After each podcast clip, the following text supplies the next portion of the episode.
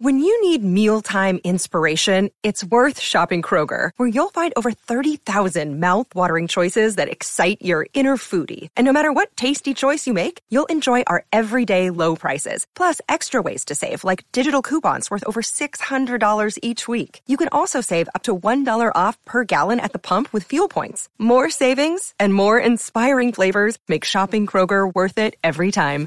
Kroger, fresh for everyone. Fuel restrictions apply.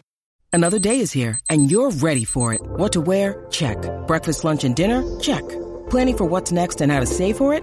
That's where Bank of America can help. For your financial to-dos, Bank of America has experts ready to help get you closer to your goals. Get started at one of our local financial centers or 24-7 in our mobile banking app. Find a location near you at bankofamerica.com slash talk to us. What would you like the power to do?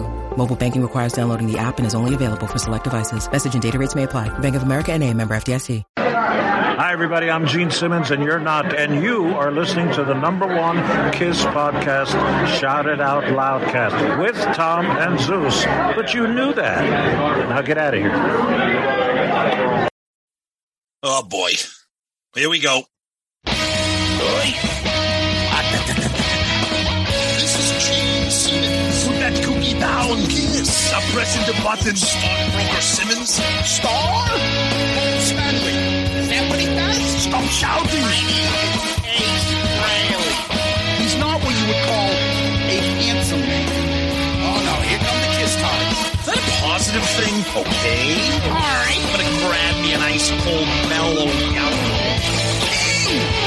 Why? Why do that to the fan? Stop it. Why? Because fuck them. That's. What talking about? 617-525-08. You do?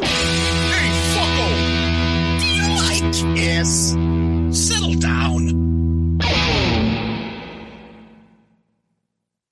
Hello. Hey, what's up there, Kiss Army? Tom and Zeus with another episode of Shout It Out Loudcast. Another season of Shout It Out Loudcast. This is the opening episode of season six. So technically it's our fifth anniversary. It's our five year anniversary, January 2019. Yeah. And uh episode 257, we're calling this one Bruce Kulick, End of the Road, and more. Hey guys, end of the road. Been a long road. Fantastic. Full of flapjacks. Love it. Um, Bruce. so you guys, we'll get into this, uh, uh, you know, as, as we always do. Yep. Before we're going to give you a little preview of what you're going to be in store for, but you're going to love it. But Tom, last week we uh, wrapped up the season, and what we always do when we wrap up a season is a year in review, where we go through the episodes. I think we forgot to talk about what Kiss did, but that's all right. Fuck them. Fuck them is right. And technically, last episode was last year. Yeah. So we could say that if we want to. Yeah. Yeah. Yes, what they did, Kiss did nothing. You know what Kiss did? They played the same song set list for a bunch of times on what's called the end of the road tour. That's really the gist of it. You know what Kiss did? Kiss did the live action version of, you know why? Because fuck them. That's why. Yeah. That's what they did. Yeah, basically. Anyway, Tom, uh, we did a poll, and I think it was more about like what we uh our type of episodes and stuff, right? Yeah, we asked everybody what our favorite episode was, or what their favorite episode was, and we we kind of picked the four biggies, or at least what we thought. Uh, and that was our weekend recap episode of Gene in Las Vegas, the weekend recap episode of New York City, Madison Square Garden, obviously the final shows, the Festivus episode, and the Shout It Out Loudcast Hall of Fame episode. I was a little surprised here. Gene weekend recap wins the poll very slightly at 34%. And then in a dead heat at 29% was New York City recap and Festivus. And apparently only 9% of the people like the Hall of Fame. And that was probably the people that are in it. Yeah, that was uh Joey Caserta that uh, actually probably picked that. Yep. Yep. Joey Caserta. Uh, Uncle Paulie says, angry and annoyed Tom and Zeus episodes are always my favorites. Sprinkling some Joey Caserta with that spot on Jerry Jewel impression, and you have podcast perfection. West Beach, our good buddy, says a toss up with the Hall of Fame. Kiss is ripe for the grievances and the indictment. Ooh, it, was Joey Caserta indicted? Not yet. I don't think so. He's Uh. Well, that's what it says, but I know I don't think West meant that, but I think he, you know, uh, was hysterical and historical. Yes. Mike, simply Mike, chimes in. The Bruce interview and the Holly interview are high on my list. Well, guess what? You're lucky because you get to kick off the year with another fantastic Bruce interview. And this is probably the most actual interview that we've done with Bruce. Uh, a couple other comments here. Hey Tom, by the way, our Instagram poll, Yeah. um, we did one too as well about like you know what type of episodes and stuff Yeah. like that. Uh, the evening with Gene was forty seven percent. Wow. The wrap up of New York twenty four, and then also the uh, Festivus episode was twenty two and Hall of Fame seven. Yeah. People really like that Gene wrap. Well, I think probably because that episode that that episode itself and the event itself was way more fun than fucking what went on in New York City. Yeah. Putting aside the they were hanging out with all of our buddies and stuff. Um, w- one other comment here, our buddy Steve. Holy shit, that year really flew by. It's only when you have a review of the year that you remember how many great episodes and amazing guests you had. Thanks for everything, guys. Here's to another amazing 12 months ahead. He's right. He brings up a great point. As we were going through the list of every episode, it's like, holy shit, was that, was that year great? If we can pat ourselves on the back, which we don't do that often. And it flew by. It really flew by. Um, and it was just a, a fantastic year. And again, that's thanks to all the loudcasters out there. You guys rock. Uh, so that is Twitter. All right, Tom. Over on the Book of Face, let's get to it. We got a bunch of comments, which was a surprise on a year in review. Wow. But uh God, if I laugh, I'll start fucking coughing too much. Um Joey, don't call me Ray Romano Romanik. oh, Jesus. Awesome show. What other podcast can do a review of 52 episodes without it becoming a snooze fest?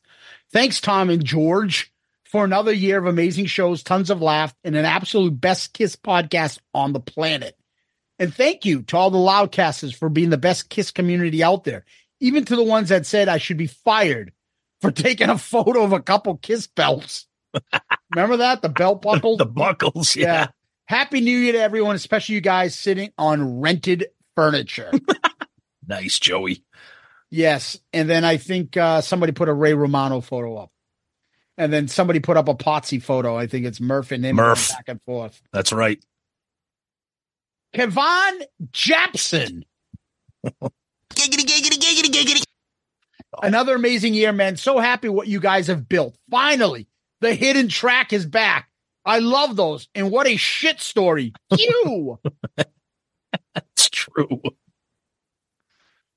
the Greek thunder from down under, Thanos Akratides. All right. Boys, what a great year. Thank you for giving us such great entertainment and making the weekend listening, along with ARC and Dorm Damage midweek show so informative, funny, and enjoyable. Ultimately, thank you for being every bit as genuine as I'd hoped you'd be when we met in New York. I felt like I really known you guys for years, not to mention the other great loudcasters, which we met along the way Tally, Gary, and Morty. That will never get old. Hope all you have a great new year. Can't wait for the new episodes. Hopefully, meeting up again future for more shenanigans. Yes. The great Tally Faulkner. Oof. She is turning into just a star. Yeah, yeah. Um, Oh God. I'm gonna What? I'm not gonna go there. Star? I, I have a running gag with her that she's going to be part of the Patreon tier, and there's always something like, "Oh, I used to wear those type of pants when I was." young." I'm like, "Yeah, that's going to be part of the Patreon tier." The Tally Faulkner That'll be the fifty. It'll be the fifty dollar tally tier. oh, yes. Yes. um, if anyone needed a reminder as to why you are the number one Kiss podcast, this episode was it. As you read along, be warned that you will hear a lot of me, myself, and I, because, well, this is about my experience. I caught myself reminiscing while listening to this year in review, and to my surprise, I got a bit emotional about it. No, Tom Azouz did not make me cry per se, but reliving this year's podcast big moments, such as the announcement of the last two New York City concerts, and the excitement and sadness it evoked. Or my favorite episode, 2023, Bob Kulick and Kiss with Bruce Kulick. Mm. Not only did I get to go on a journey about my own Kiss fandom, but I was also reminded how much Shout It Out Loudcast intertwined with it all. You guys have been a part of my life for a few years now, and to finally have met you at those historical concerts was certainly part of the highlight of my year's recap. Mm. I have found friends here because of you, Tom and Zeus, and that in itself deserves to be highlighted. I've been a Kiss fan for almost 30 years, and I, for once in my life, have people to talk about the band. You always thank us, the fans. I want to thank you. While it's hard to imagine 2024 will be better than 2023 for the podcast, you guys have consistently delivered the goods. And I will be tuning in to partake on your continued success. Finally, to quote my favorite singer, you are my people, you are my crowd. Hmm. Oh boy, Tally. Ooh. You hit me right in the feels with that comment there. That's that's good stuff. She hits a Thank- lot of us in the fields, Yeah. Tom. That's that's good stuff. That, that's all I can say. Yes. Um, future Tally Faulkner Patreon tiers coming up if you sign up soon, guys. Gary Cap, Hall of Famer. Hall of Famer. Gary Cap. This was the best year for Shout Out Loudcast for many reasons. The best guests this year, the great topics, the humor, and for me, meeting more of the great people that makes this show what it is. The best Kiss podcast, period. And when he says that, guys out there listening, that means a lot. Gary listens and is friends with a lot of podcasts. A lot of people. A lot of podcast people. And Yep. he says that about us.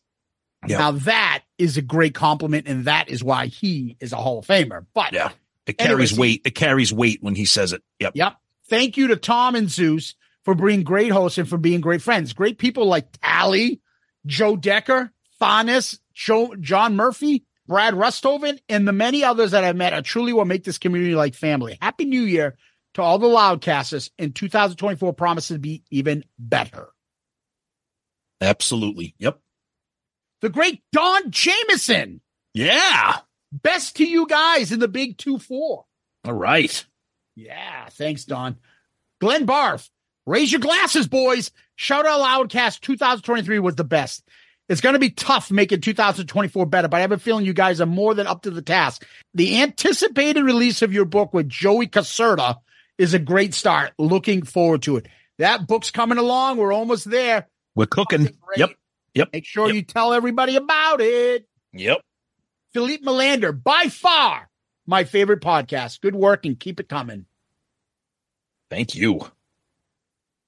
over on Loudcasters, John Whiteman. Awesome recap, and the back of the book segment was epic.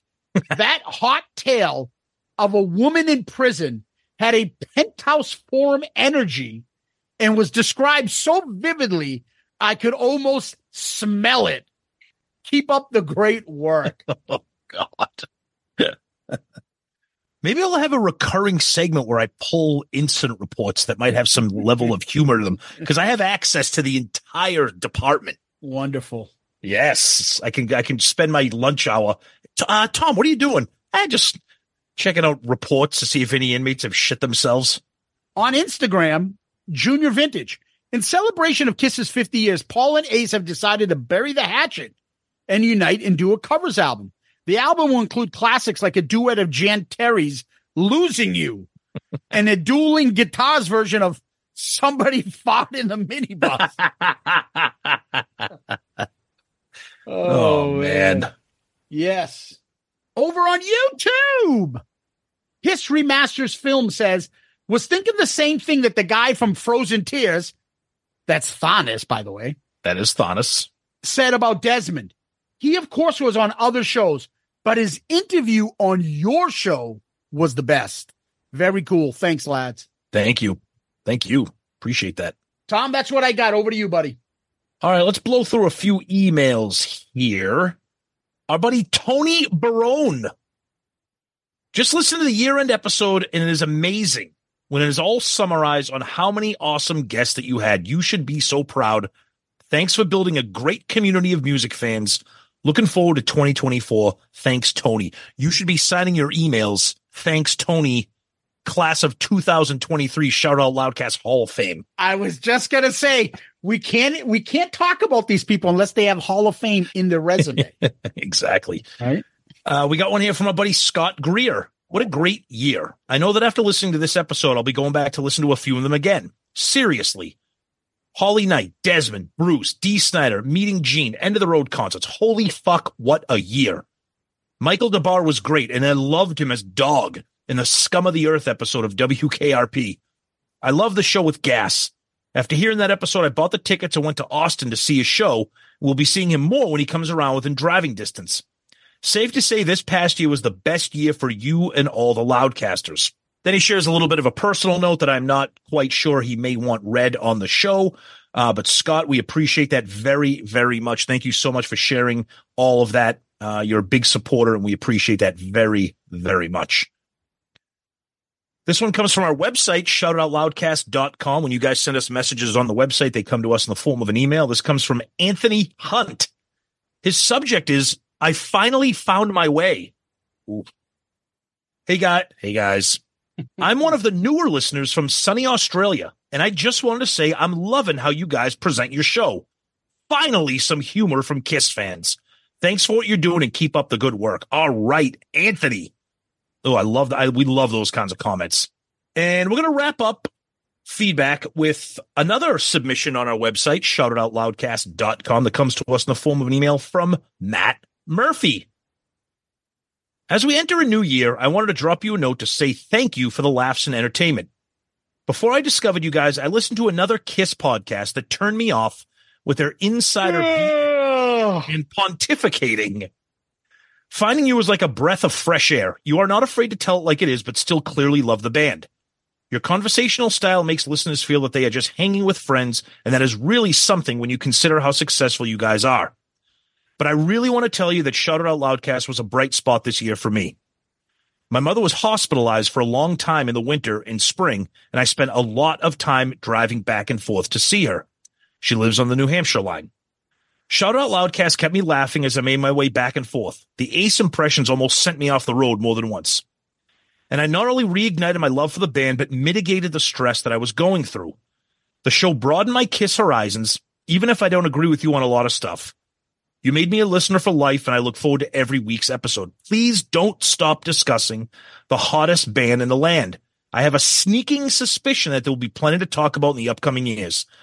I wish you both the best in 2024. Your friend Matt. P.S. Tom, as you might remember, I was a cop for 30 years. All I can say is that that report that you read at the end of the last episode was the epitome of law enforcement professionalism. Detailed, clear, and it really told a story. It really brought the incident to life like we were there. No need for a scratch and sniff on that one. Your friend, Matt. Well, Matt, thank you so much. Amazing, amazing stories. We love when people share personal anecdotes about the show and your Kiss fandom. And we just can't thank you enough for everything that you contribute as a listener and sending us messages and emails. And for that, my friend, you are the first comment of the week of 2024. Good answer. Good answer. Like the way you think. I'm going to be watching you. Matt, thank you so much. Really appreciate it. You've been great. And uh, this is just another reason. And what a way to start off season six. Thank you. And Tom, another thing to be thankful for season six, our Patreon family. Patreon is where people can help the show. They contribute monetarily, and in turn, they get some perks from us, whether it be merch, involvement in the show, and it helps build the show. And their support and uh, contribution goes a long way for us, and it really means that uh, that we get to continue to grow, continue to perform, continue to do the show for you guys, and uh, we can't thank the Patreon family enough. It's become like a family. Those in the family know what we're talking about. Uh, we actually have the Demon Tier video chat coming up soon. And uh, we also will have a lot more stuff in store for the Patreon family. So please, if you want to help the show, you want to support us, you want us to continue, please subscribe, become a Patreon member. You can find out all about it right from our website, shoutitoutloudcast.com. It's right on the landing page or patreon.com or Patreon, the app. Look for creators, shout out out loudcast and uh, read all about it. And hopefully you'll join the family and join in the fun. And we really thank our Patreon family once again, and we appreciate your support. Patreon, you guys rock. We say it every week. We're eternally grateful for everything that you do. And we like to give a little bit of something back to you for all of your support, including getting a sneak peek at what the episode's going to be on a Thursday, getting involved in what we do for our Flashback Friday social media posts, picking an album for album review crew, and so much more, including video chats and just interaction on the Pantheon website as well. So please check us out, pantheon.com, or go to our website, shoutitoutloudcast.com, click on the Patreon link and find out all about it. So we thank you guys so much, and we wish all of you a happy 2024. Tom, what we do next is we go to Kiss World. What's going on over there? Well, Kiss themselves are relatively quiet from a band perspective. But Ace Frehley has taken it upon himself this week to pretty much shit on everybody from Tommy Thayer saying he should get back in the breadline to saying that Black Sabbath were a little standoffish when they toured with Kiss to claiming that Eddie Van Halen and Yngwie Malmsteen's guitar solos suck and his are better to also him saying that he wants to make a movie. So I, honestly, it's exhausting keeping up with this guy. And I know he's got an album coming out. And Kiss always used to say there's no such thing as bad press.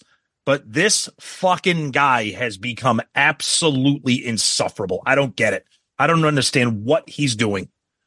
It's funny because I was commenting last week that his girlfriend has been putting videos up of him. Yep. Um, she resorted back to her being on the camera and they put up. And what did he say? Yeah, what did they he put say? A video up of them walking New York City, and he and then she's like, "Hey, say hi. Hey, say hi, Ace." Nothing. Crickets. He's Yep. not talking. He's just walking, and she keeps showing the video of them walking. And eventually goes, "Gee, you keep promote this. You just loves to promote herself." Yeah. and you could fucking tell the shit hit the fan afterwards. All of a sudden, Ace's Ace is answering comments on the post in Facebook. People are Yep. like, ah, Ace told her this and this, And that. He's like, relax, buddy. I was just joking.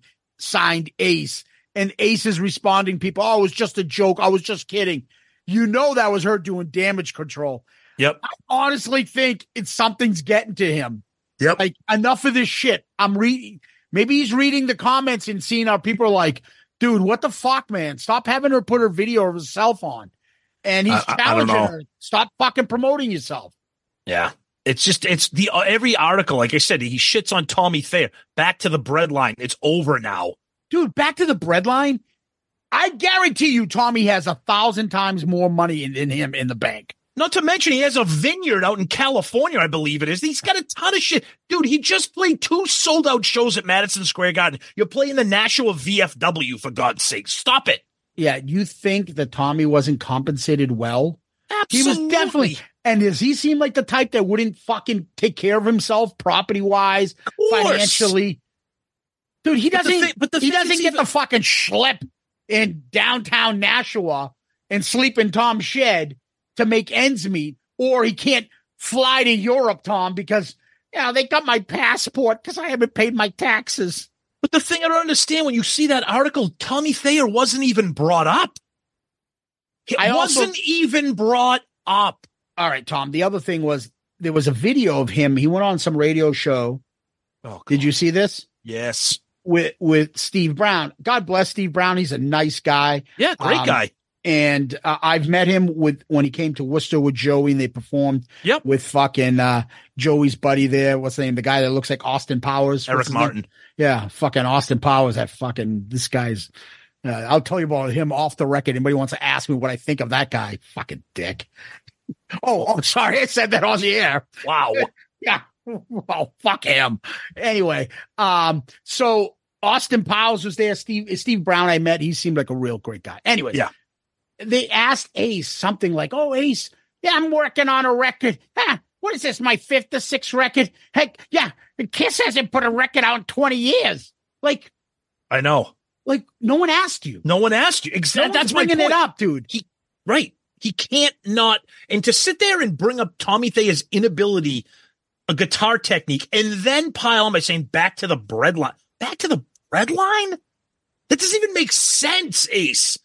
And then you're saying that Black Sabbath, then you start shitting on, well, when, we toured with Black Sabbath, they were, they were real standoffish. Oh, yeah, Yngwie Malmsteen and Eddie Van Halen, they're solos. They don't have feel like, dude, you are shitting on legends. Yeah. Why? like, somebody put the thought of like when they people say that Ace's solos, you can hum them and sing. them. Fine. Okay. Fine. Great. What do you think that means? That Eddie Van Halen solos suck? Like, what the fuck is wrong with you? Well, guess what? Fucking Ace, go ahead and play the intro to fucking Mean Streets. Can you do that? No, you can't. But you don't hear anybody saying that you can't do that. You're different guitarists. What is it? What is in it for him to do that? Tommy can just imitate me and he can't imitate me. He is imitating you. You know why? Because he's in Kiss. He's playing Kiss songs, you fucking idiot. What do you want him to imitate? Fucking, uh, uh, fucking George Lynch from Dokken? He's not going to imitate him. He's going to imitate you. The fuck, man. It's just, it's just fucking bonkers. And, and, and the funny thing is, Zeus, me and you were talking about this this week on social media. Even the fucking Ace cult is like, all right, enough. Like even Yeah. they've had it with him. Even the, the, the pro Ace stuff or people like Yeah. uh, web pages and stuff, people are like, Jesus, he needs to cut the shit. Good luck. You thought the Ace cult is strong? Good luck insulting Eddie Van Halen online. When I saw that in like non-kiss posts, like Oh, yeah. Also the comments were brutal. Who the fuck is this deadbeat? He hasn't done anything creative since 1978. He's fucking giving uh Eddie shit. Like, Yep. and this is the kind of shit that Paul sees, and he's like, huh, yeah, I'm the imbecile. Yeah. Well, but speaking of Paul, as as if fucking pandemic Paul wasn't insufferable. Now we have pontificating Paul, as he he always does that. But I said this, I'm like, Jesus Christ, Mike. Now that Kiss is over, now it's Paul Stanley unleashed, talking about, oh yeah, you're entitled to your opinion, but at what cost? and then, and then he's then he's taking pictures of how to take care of fucking Dude, I love that. Uh, basil. And they, he's like, you know, when you have fresh basil, you can always put it down on a piece of paper, flatten it out, and freeze it. Dude, you're fucking Paul Stanley. How cheap are you that you have to freeze basil? You can't go to the store and buy it for a dollar fifty. Why don't you fuck? cash in one of those fucking gold that you're selling on on your website. Which, by the way, I don't know if this is true or not. Maybe somebody can confirm or deny. I'm seeing people on social media on Facebook posting screenshots of emails that they've received that their orders for the gold bars have been canceled Oh, that's great. and that they're getting their money refunded. Yeah, that's funny. Oh, You know what's great? It's like I can only imagine the other Paul's Paul's tip of the week. You know, if you order a lot of bread, you can take off the bread tie. If you tie them together, you could probably have enough some point to make yourself a brand new homemade belt. Oh, okay. Thanks. Or you can go to the store and buy yourself a belt, you fucking cheap bastard. Dude, these are like tips that my 80 year old mom, you know, if you put the bread in the refrigerator, it'll last a week longer. My loaf of bread's two bucks. I'm okay. Yeah. Dude, freezing fucking basil. How much basil are you eating? like, what the fuck? going, the fucking guy just hung up his boots a week ago. And now this. Yeah, I'm just like, what the fuck? Is there a basil shortage in the world? You got to preserve your basil? It's just, it, uh, I already hate the post kiss world. I hate it. yeah. I hate it. Well, But get used that- to it. But, but, but other than that, crickets and the, and the, uh, uh, Gene did his event at Electric Lady, uh, Electric Lady. We did talk about that a little bit and some pictures and videos are coming out. Of course, Gene's awesome as always.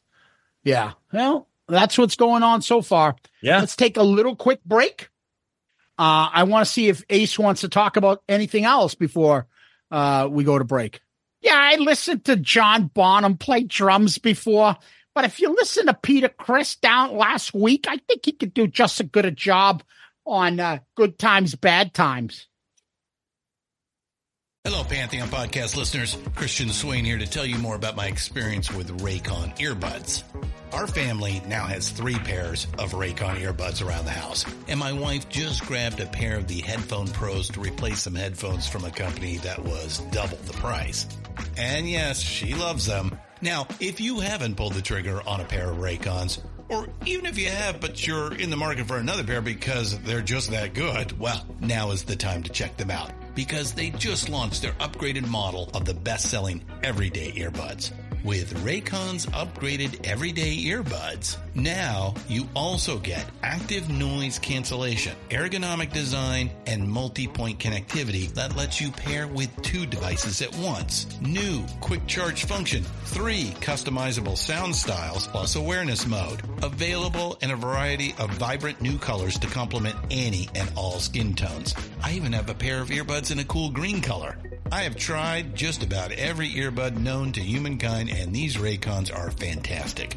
Seriously, if you've been wanting to check out Raycons, there truly is no better time. You're going to ask yourself why you didn't check them out sooner, and Raycon offers a 30-day happiness guarantee. So, what are you waiting for? Go to buyraycon.com slash Pantheon today to get 20% off your Raycon order, plus free shipping. That's right, you'll get 20% off and free shipping at buyraycon.com slash Pantheon. Buyraycon.com slash Pantheon. Hey folks, Steffan Chirazi and Renee Richardson here from the Metallica Report. And we are proud members of the Pantheon podcast family, where the best of music and podcasts unite. We've got something pretty cool for you. We're giving away an exclusive Metallica merch package worth over $250. That's a whole lot of scary guys, skulls, M72, and other sought after Metallica swag. And we've made it easy for you to win. Follow and share the Metallica report, and you're in the game. Go to pantheonpodcast.com slash Metallica, enter your email, and hit that button to be entered to win. And just like that, you're eligible for our monthly exclusive Metallica merch package. And guess what, rockers? You can enter every month. So just do it. And while we love our global brothers and sisters, the lawyers won't let us ship outside the U.S.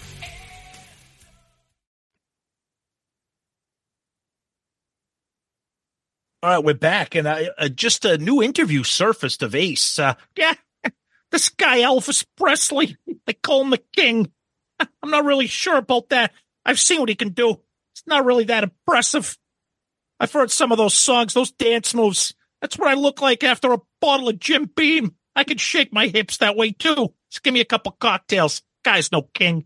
The only thing I like about Elvis is he's got a place called Graceland.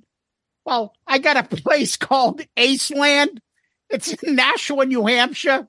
It's a sh- tool shed in the backyard of some podcaster named Tom. And in there, I've got shelves. I've got jars of cashews. I've got some soda and some fountain colas hidden in the back of the yard. They don't need to be in a refrigerator because it's pretty cold in Nashua. And I've got piles and piles of ace socks all over the wall. You realize that's the new thing now. Somebody needs to make a visualization of what Aceland looks like. It's your shed in your backyard. That's true. I'll just post a picture of my shed. Back in the breadline, Tommy. Hey, by the way, Tom, can you Can I have some bread? you hook up the space heat in the back? It's getting a little chilly. God.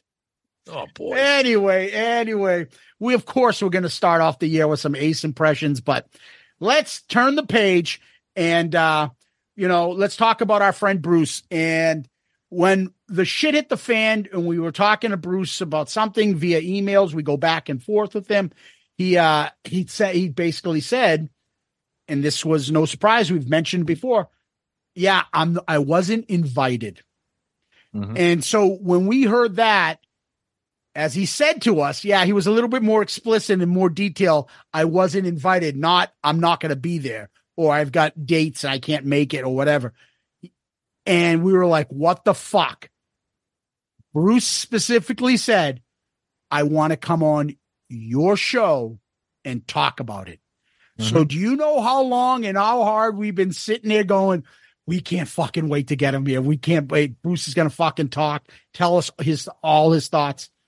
Well, he held up his end of the bargain. Bruce is here to talk about the end of the road and more on Shout It Out Loudcast. Here it is.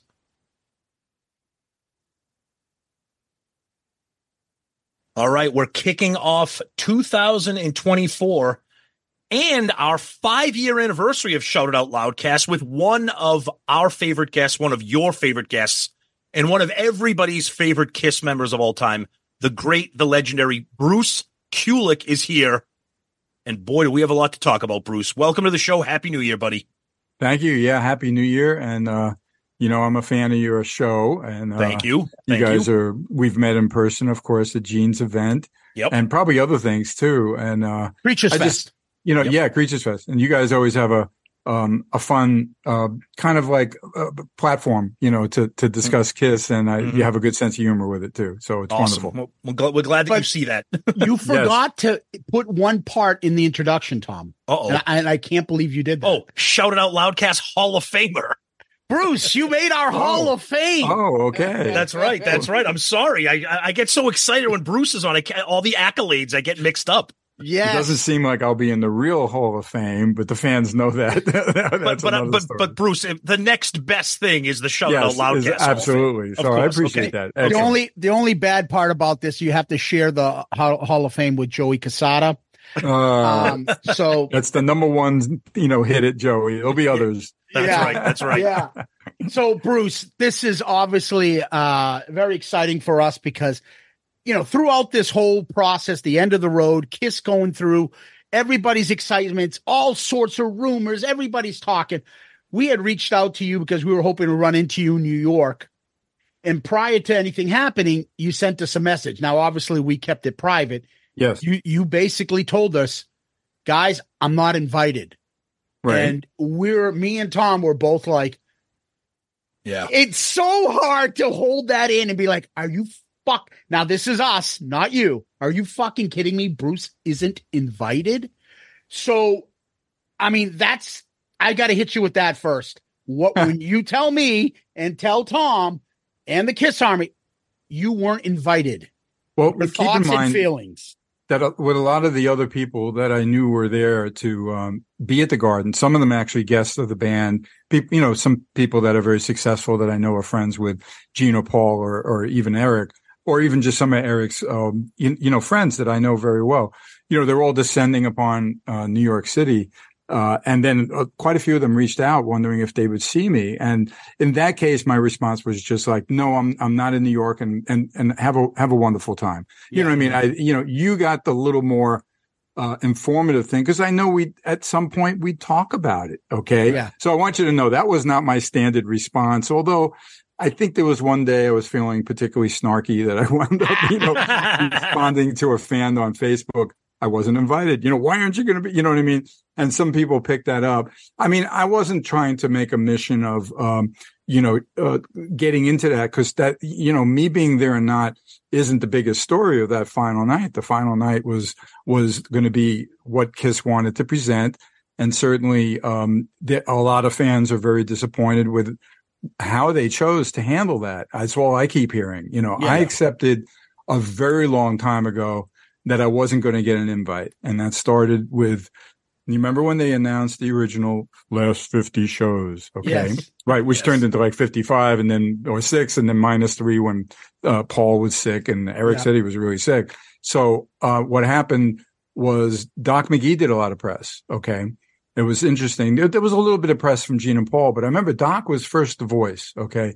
And I hung on every word when he went on. I think it might have been Mike Braun or somebody. I don't think it's when he, he did your show or if he's done your show. I'm not sure.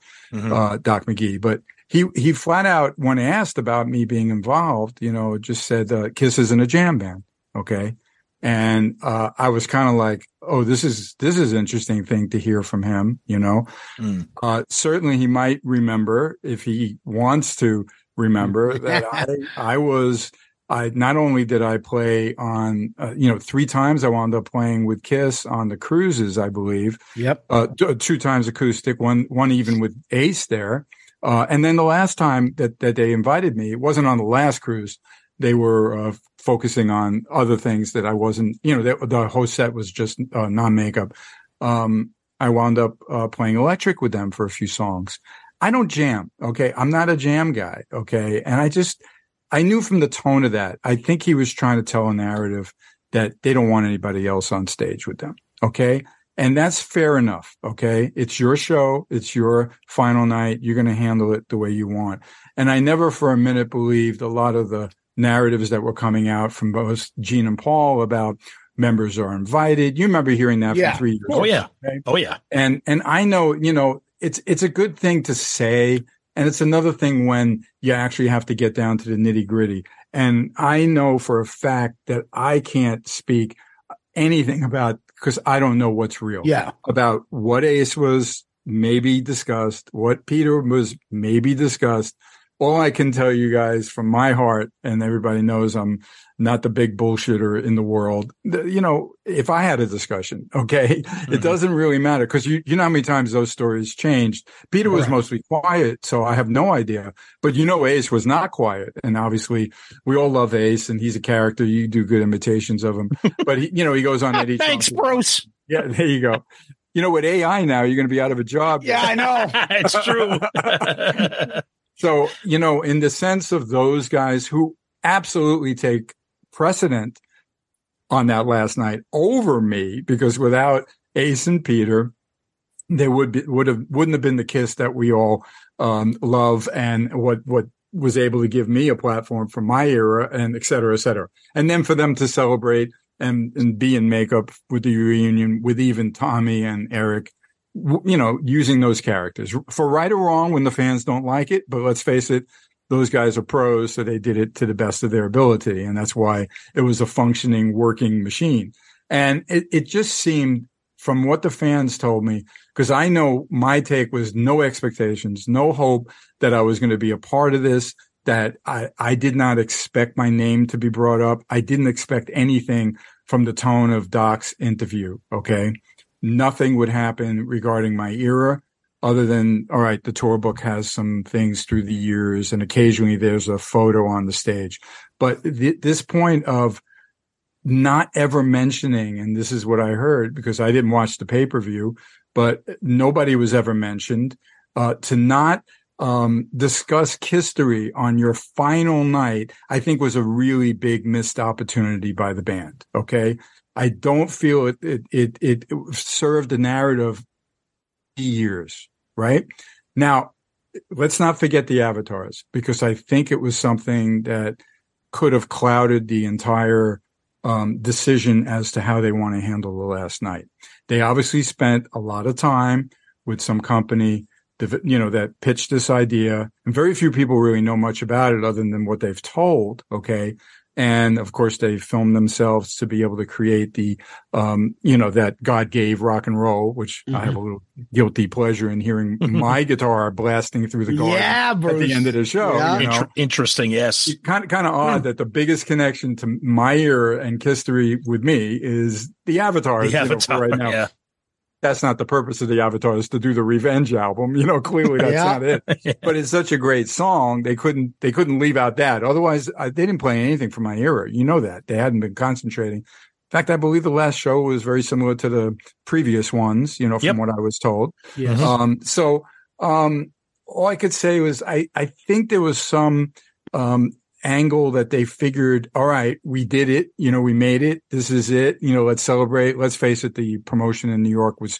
huge and well executed, except for the golden tickets and the stuff for the fans. But I'm just saying in the sense of promoting that Kiss is ending in New York where it all began was amazing between, you know, the uh, Statue of Liberty and the, the New York Post and all the pop-up stores and the merchandise. They're amazing at all that. And you can tell though, with the decision of ignoring history on the last night, uh, and then the final, final thing with the smoke, and then all of a sudden Paul's voice. I don't know if he did that live or that was off of the, uh, you know, the intro of it. I couldn't tell where, where he mentions that Kiss will be immortal. Okay. And mm-hmm. then all of a sudden that starts and everybody's like, what? What is this? Okay. Mm-hmm. Now I got to admit, I mean, there's something really, we can debate the avatars until we're, we're, you know, blue in the face. It doesn't really matter. It's not ready yet to sell to see what the market is. But for them now, the avatars, I think they're they lost sight of everything they did and only wanted to concentrate on this, you know, eternal version of Kiss. Okay. And the bigger shock for me personally was, wait a minute. And you know, Eric's my friend, Eric Singer, you know, and Mm-hmm. it's Eric as the avatar and it's Tommy as the avatar, avatar. And they both look more like the real people than, than even Ace and, I mean, rather than Paul and Gene. Yes. And, and that true. brought up a lot of like, whoa, I got to talk to Eric about this, even though what Eric is like, I don't know anything. You know what I mean? It was just like, we went in one day and we, we, we, we did this and I, you know, they knew they were, they couldn't actually sell it or do anything for a long time. So it wasn't, it, there wasn't even a conversation. There was nothing to talk about. I would have done the same thing if I was in the band at the time. Oh, put the suit on. Let me do my thing, you know, but why would they not? All right. So let's, let's go through the logistics of the last night. Opportunities missed. Mm-hmm. Uh, okay. You're not going to invite Ace and Peter. It's too difficult. It's the, you know, the relationships are too complex and it's like a dysfunctional family. I get it.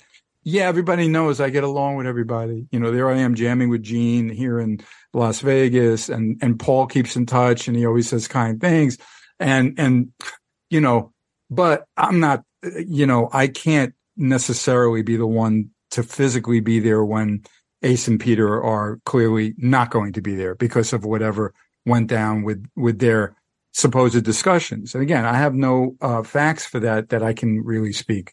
So then no one should be there. Nobody should jam. Okay. Nobody should get a shout out. Okay, fine. Then you don't, well, what I mean by a shout out, I mean point to them. You know, like the way, like at a wrestling event Sure. where they bring out and they celebrate a former wrestler or something.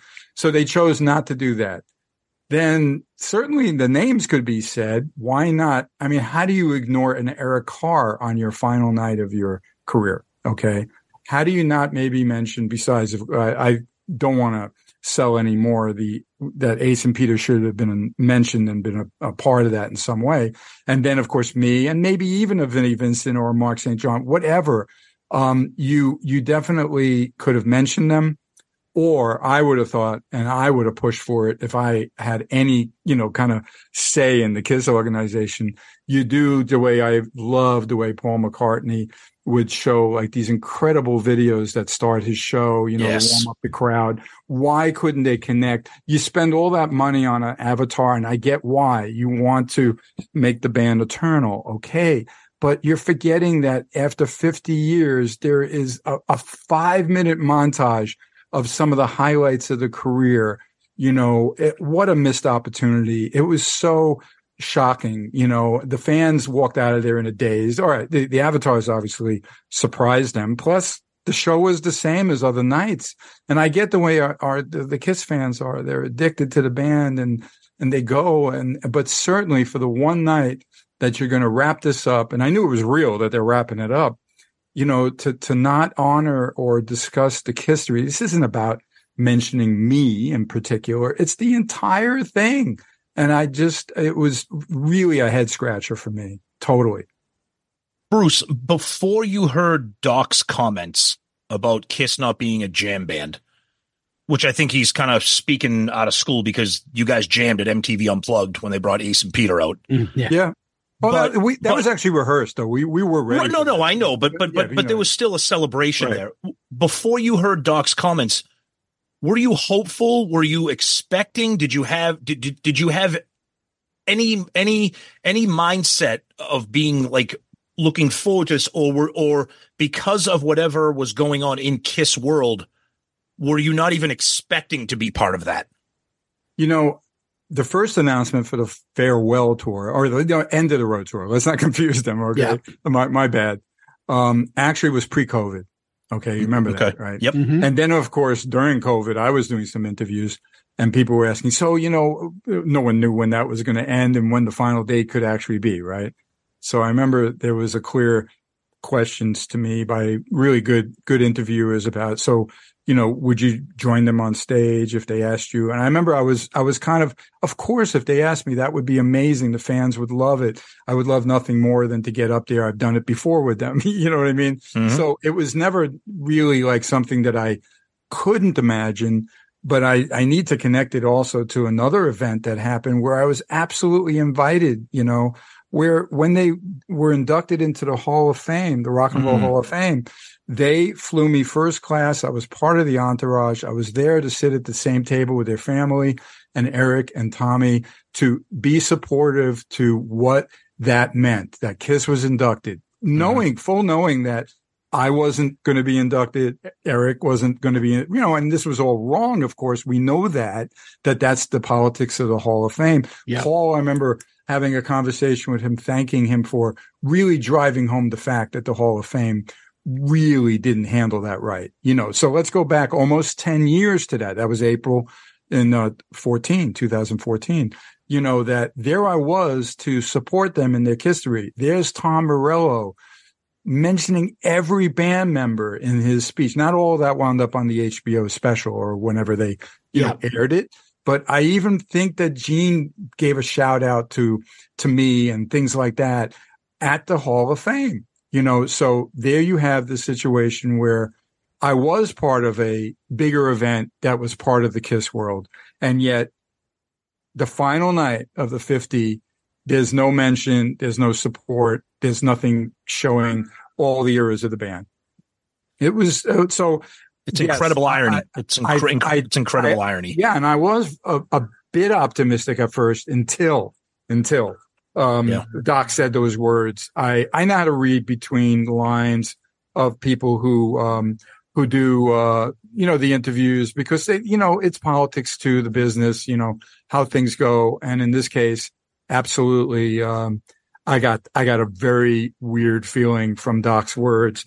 I didn't have to hear it from Gene and Paul. Um, I just had to go with the flow that, of course, if they asked, I'd be there with bells on. And if they don't ask, what am I supposed to do? Crash the party? I wasn't invited. Yeah. Simple as that. Yeah. So, two emotions that I would think if I'm in your shoes, I'd either be extremely hurt or angry. Were do you a little both? Neither? One or the other? I've been in the business too long. I've worked with enough people that you don't want, you got, you get thick skin. You just Yeah. don't let it get under your skin. Now, the harder thing for me was the fact that since I understood that this is going to be the reality, so I had no expectations as, as these six months went by leading up to the end was, of course, people like yourself, all the other friends I have, and wondering, and how about this? Some very reputable people like Kiss Army Spain. I've performed there. Okay. Yeah. We want to hire you to be at our special event, offering me really good money, you know, to be there. Right. And then in the end, of course, I'm realizing, wait a minute, I, I could, maybe the Grand Funk schedule would work and I could be there. Then I'm like, wait a minute. I don't want to be there you know, riding the coattails of Kiss. If I'm going to be in New York City, because I live in Las Vegas, I should be there under the understanding that I'm there to support Kiss because I'm invited by the band to be there, not, Yeah. not, uh, at, I'm at an event, you know, that's nearby. That's like the, the one year I did the Hard Rock before a cruise because they didn't want to invite anybody on a cruise. And then they changed that. So then I'm doing something like at the port, you know. So, um, you know, you can imagine musicians deal with this uh, all the time. And um, uh, what can I say? Uh, I've I've seen enough in this business that you, you accept it. You you don't have to like it, and you go like, I would have handled that differently, and and that's all I could say. But I'm trying to show the point of not anything about my emotions, about the fans. You see, that's what blows me Oh, away. And believe me, we know. yeah, this is not about like Bruce has a lot to get off his chest. No, I'm just telling you, like I've been like overwhelmed with everybody, like like, and I'm just standing there going like, "Yep, I know," and I'm I'm surprised too. But uh, then again, um, I see it in a different way because I'm a part of the the business and I'm a part of the. I understand how um, managers work and how the politics of of a of a famous band, you know, and and it might have been just uh, who knows how much they discussed it. I can't go to Eric. Hey, uh, you think you can uh, invite me? you know what I mean? Right, I mean, right. that, would, that would be awkward. Of course, Eric would, would, would get me a ticket and get me backstage, but like, you know, like it was easier for friends to be there, those tight friends. It was easier for, uh, Gene's family and, and Paul's really tight. Uh, You know, I know he loves uh, Desmond Child. He's such a brilliant writer. They go way back. Okay. I had the fortune of writing some songs with Desmond and Paul, you know, so of course he's there and I get it. It's, there's no, there's no baggage with that, is there? Okay. Um, you know, Criss Angel was there and I think he was interviewed. He's a super talented guy, so popular here. And I know he's really tight with Paul. So they did invite some friends and family. But I think when it came to the band member kind of situation, it, it had to fall the ways, uh, you know, fall off the uh, invite list. And that's unfortunate, but it's something I accept. You know, I Yeah, just I think- follow, yeah, I just wanted to follow the last uh, on Sure. that just one little thing. I honestly believe had Ace not, and I'm this, I'm speaking for me, not putting Yep. words in your mouth. Had Ace not done that whole Eddie Trunk, I'm gonna black. You know, if you don't apologize, I'm gonna release all the like. Get it so ugly with Paul. I think what ends up happening is Paul's like, and Doc, between Doc and all them, like, you know what? You're better off not inviting anybody. This is your night. You're going to have too many distractions. Don't invite anybody. Had it not been like that, had Ace behaved like Peter, I think you all would have been invited. You would have been right there because it's, I, I get he's friends with them, but you're, you're not only friends with them, you're also a member. There's no reason why you're not on the side of the show because Tom and I were both second row that night. We saw them Mhm. all. They're Yep. right Yep. on the side. you should Well, wait, when you said you saw them on the side, who, who are you talking about? like on? Desmond, uh, Criss Oh, yeah, yeah, yeah, the guests. like We saw Criss them, of course. Yep. I mean, Yes. they were all there was They a were all there. contingency Yes. of fan fans like Sebastian and all them there Yes. that we could see. What Yep. the hell is Bruce not Yeah. just as a friend? that not that that thing that's the one part that I think did bother me. And I told Lisa, Lisa, uh, everyone knows how how great she is in my life and my Yes. world, and she gets things, and not only because of her talent and beauty to me, but just she she just knows how to. Uh, if I'm, you know, tweaked about something, you know what I mean? She knows how to talk to me. So I remember this conversation we had. Um, I'm coming back exhausted from a Grand Funk show, and we'll get to the Grand Funk thing too, of course. Yeah, Sure. um, where, um, you know, cause in a way I could have gone straight to New York from the, that, that show in South Dakota or something like that. But there I am uh, at, at the, uh, when you got to do the transfer, you know, you're at an airport waiting for the next flight in Atlanta. I think it was maybe, no, Minneapolis. And I'm like, I'm looking at Facebook and I see so many of these people I know. Uh, so many of my friends, so many of the cruisers that I've gotten to know on a first name basis, you know, from the Facebook pages and the groups and everything. And they're all, it's like Mecca, you know, New York City. They're all heading to New York City. And I go to Lisa, you looking? Cause I knew that weekend was going to be a little crazy. Yeah. There'd be a lot of people reaching out and I'd be seeing all this, right?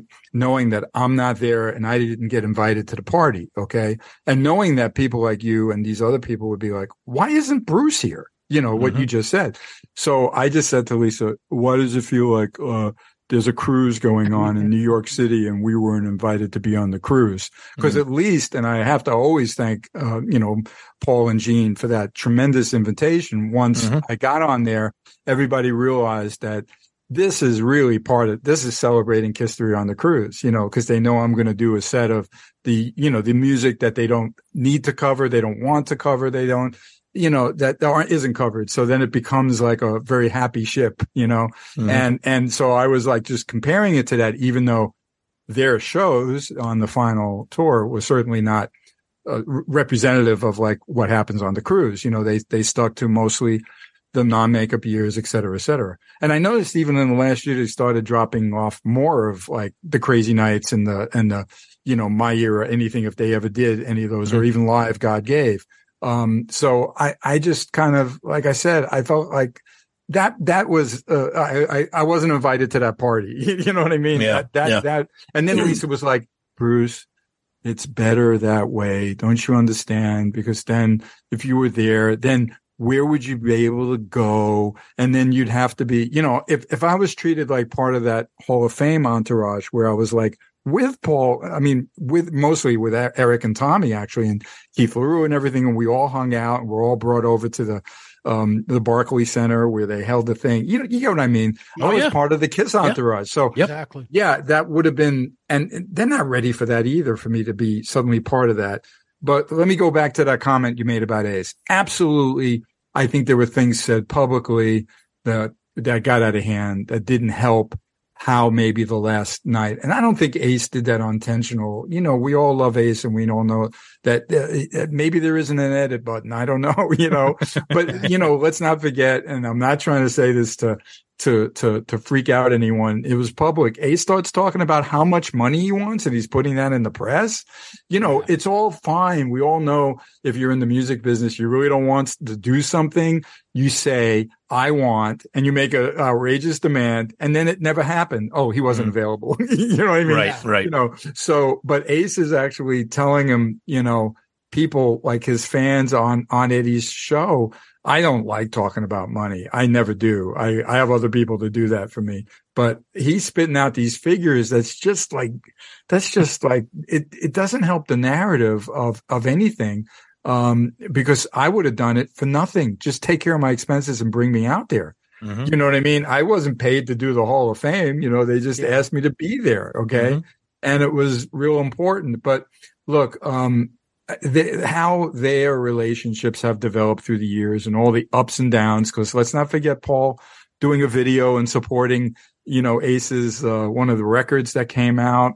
And, um, so there's always these hot and cold periods. Yeah. And certainly I hope everyone knows out there, it, as much as I was aware I wouldn't be there and it was going to be a very complex, you know, like information for me to hear. I didn't know what they were going to do or not. But the night before I knew that I needed to put up a post congratulating, congratulating them. And I noticed a lot of people steal the same one. You know what I mean? The Mhm. same image that I had Yeah. my friend Michael do for me. And that was sincere. And I'm hoping that they knew that uh, I still, without my invitation, was totally in support of what they wanted to do. This is, I don't, I wasn't part of any decision. Again, Doc set that, you know, tone pretty clear way before it ever happened that I had no expectations of being there. I just feel like it, it, it, it's just, just a missed opportunity that, um, you could have celebrated History that night. And instead they just chose to set up the future. Okay. Which, which, um, I wish them all the best with that. And even though we all know that that's a unique concept and it's a very new thing, you know, let's face it, 10 years ago, you couldn't really talk about things like that quite the same way. It's their band, but I just know they've offered products from my era and all the eras with Ace on the cover. You know, a, a live three album came out, you know, with these special deluxe things. It's not that they're not aware of my era and, and the albums and, and the work, but, um, it wasn't a part of that night. It just wasn't to the extent that I think the fans out there are, are clearly, um, do have a connection to. So I'm going to continue to wave the flag for my era. We know that. And it, it didn't have to be on the, there on the last night, but I just think it would have been a really, uh, a, better feeling for everybody to, um, to celebrate all the years of Kiss and then present the future. Yep, Bruce. One la- one last thing I just want to touch on about that final night. Um, and speaking as as a fan, you know, Zeus and I were there with with a lot of friends we met up with, and we were there for both shows. Um, you know, and obviously you, not just a former member of Kiss, but a fan of the band itself, and you have been sharing the same exact sentiments that myself and Zeus and all of our friends. There was a sense of a combination of disappointment, of bewilderment, of confusion, of what the hell. And I think that really shook the Kiss Army for the most part. That not only did you not acknowledge your past in any way, shape, or form, but you immediately injected the future of the band at the exact same time. There hmm. wasn't any breathing room. There wasn't any acknowledgement. It, you, you, it's almost as if they just wanted to put all this behind them and move forward with the future and the avatars. And coming out of Madison Square Garden with our friends, sh- we should have been, maybe should, some of us should have been in tears, emotions. Like, wasn't that amazing? I can't, instead, everyone is like, what was that? What what are the avatars? What's that QR code we're supposed to scan? What Right. what, what what's this golden ticket thing? And unfortunately, we had a wonderful weekend, but like you said, uh, just a tremendously lost opportunity, and and it's confusing to me as a fan what they were thinking because they historically are so aware of their fan base What did I say it was, Tom? and, and what the fans want. And for them to be so tone deaf here is really startling. I, I agree with you, but um, and then the narrative for a little while, though, you have to admit was, I didn't get my golden ticket. Yeah, exactly. I- that too. I have five, you know, Right. and- you know, which r- reminded me of all the Dubai nonsense when everybody was exactly. promised yes. something. And it went to that, but then it goes back to once they realize, oh, now they're selling them on in the Kiss store. You know what I'm saying? Yeah. But but in the end, I, I read a lot of the shock shocks shocking um, you know, emotions and I and I and look, I'm I'm sitting from a different you know, I'm in a completely different uh, kind of like zone of where I'm trying to, uh, you know, you know, kind of absorb it all and process it. Okay, because here it is, this band that um, I just celebrate all the time and will continue to celebrate, and that's why I, I just saw it as the missed opportunity. Not Mhm. that they're they're mean or they don't love the fans. I just I don't know why there was nobody in that camp who missed that point. Okay, you know what I mean? Because Agreed. one thing I know, and and it's been the one reason why I've never loved being a Kiss member more than these last three or four years where I've connected with fans in a huge way. The, the Kiss is not only about the music. It's not only about the, uh, uh, you know, um, all those great performances and everything to celebrate and that first time you heard it and where it takes you to, you know, all that connection that people have with a band. It is about how the fans all love to be together, Mhm. sharing this love because it isn't the band that everybody loves. You know, you know, a lot of Yeah, people yeah. used to get beat up for it. It's not the Rolling Stones necessarily or the Beatles. It's still this huge iconic band where it's almost like the fans are like a clique and you get it or you don't get it. And you all, you, everyone loves each other. They, they support each other. Those cruises are magical. Okay. And, and the, the camaraderie and that we're ev- all getting together to share our love of this music and this band. And I, I know that I've become something special to many of them because they also know I'm not there to make outrageous, you know, blackmail statements or mention how much money it would take to have me on stage. There's nothing, there's nothing controversial that comes out of myself except, you know, that, uh, I love my era and they don't do enough of it, but I get it. They're in Yep. makeup and they're, and they're doing that. But again, it just comes down to the community of Kiss fans, which is something that I don't know if, uh, you can properly define unless you're one of them. you know, I mean, you have news stations, you know, filming, you know, and interviewing people on the streets of Manhattan there because they couldn't believe it that, that, that what's going on here. But, um, those pe- people have to, um, say it loud and clear, you know, that, that history matters. You know, I don't, I'm not trying to start a, a new catchphrase, you know, but it does. Okay. And I know that the fans are, they just love when everyone's, um, just, just celebrating and, you know, everything great. So I know they still had a great time, but they'd have to leave a bit, a bit confused. So, um, Mhm. what can I say? And, Yeah. and I, there hasn't been anything, um, much. I know Gene did a successful event. I saw the way Gene is at his, you know, uh, when he's up close and personal with the fans, he's incredible. Yeah. And he did that thing at Electric Lady. Yeah. And I, I, I know a, a, guy that um, I'm friends with from KLA who went and we got a chance to talk about it. I got to see some video. Um, and, you know, uh, uh, all I could say is uh, that, that, you know, I don't think there's been anything else really from the Kiss camp that's explaining anything.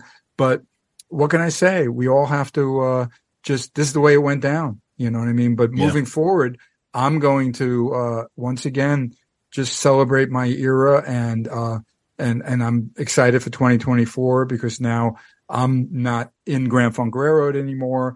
And uh, that the timing of that, by the way, had nothing to do with the end of Kiss. It's kind of ironic because I was ready to go, and I just decided way before I knew when Kiss was ending that I probably wouldn't make it past uh, 2023. I I was ready to to to start focusing on my legacy, not Grand Funk's. You know.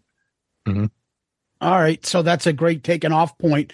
Um, the news kind of broke that you, after, I don't know, Were you in Kiss longer or were you in Grand Funk longer? no, actually, those 12 years of Kiss, you know, when you think about um, product and touring and how and videos and everything, it's it's uh, almost half, but because uh, 23 years for Grand Funk. Yeah. But with Grand Funk, we didn't put out any product. It was just gigging Touring. all around the country and, Right. and touring and fly dates. So there's nothing. It, it's it's a big difference, even though. Of course, the 80 minutes on stage with those guys was a joy because, uh, you know, the band plays great to play guitar to Don Brewer's drums is just amazing and it's great music. It's their legacy, but I enjoyed the guitar playing, but there wasn't product. I wasn't on the cover of something. Yeah. Yeah. uh, When you go to the casino and you see a picture of the band, yeah, I'm there. Okay. We, of course. And the fact that it was 23 years, the same five guys, you know, um, was pretty remarkable. But it, it was time for me to just not be part of that. But the 12 years of Kiss is my legacy. We all know that. Well, we hope that you'll keep the legacy moving because once this ended, all sorts of like, I don't know, fan wishes or rumors, everybody's like, well, um, people are piecing little things together. Uh, Gene's website on his auction site, they were talking about all of a sudden Gene was going to be touring with this place in Australia or whatever. So everyone starts piecing. Well, if Bruce just left Grand Funk, Gene's got a Right. ability. You could always grab a Todd. Wait a minute. What do we Right. got here? Yeah. Have you had any conversations with anyone or with with Gene about touring with him or anything like that? Or have you had any conversations with your band about possibly going on the road and playing some dates?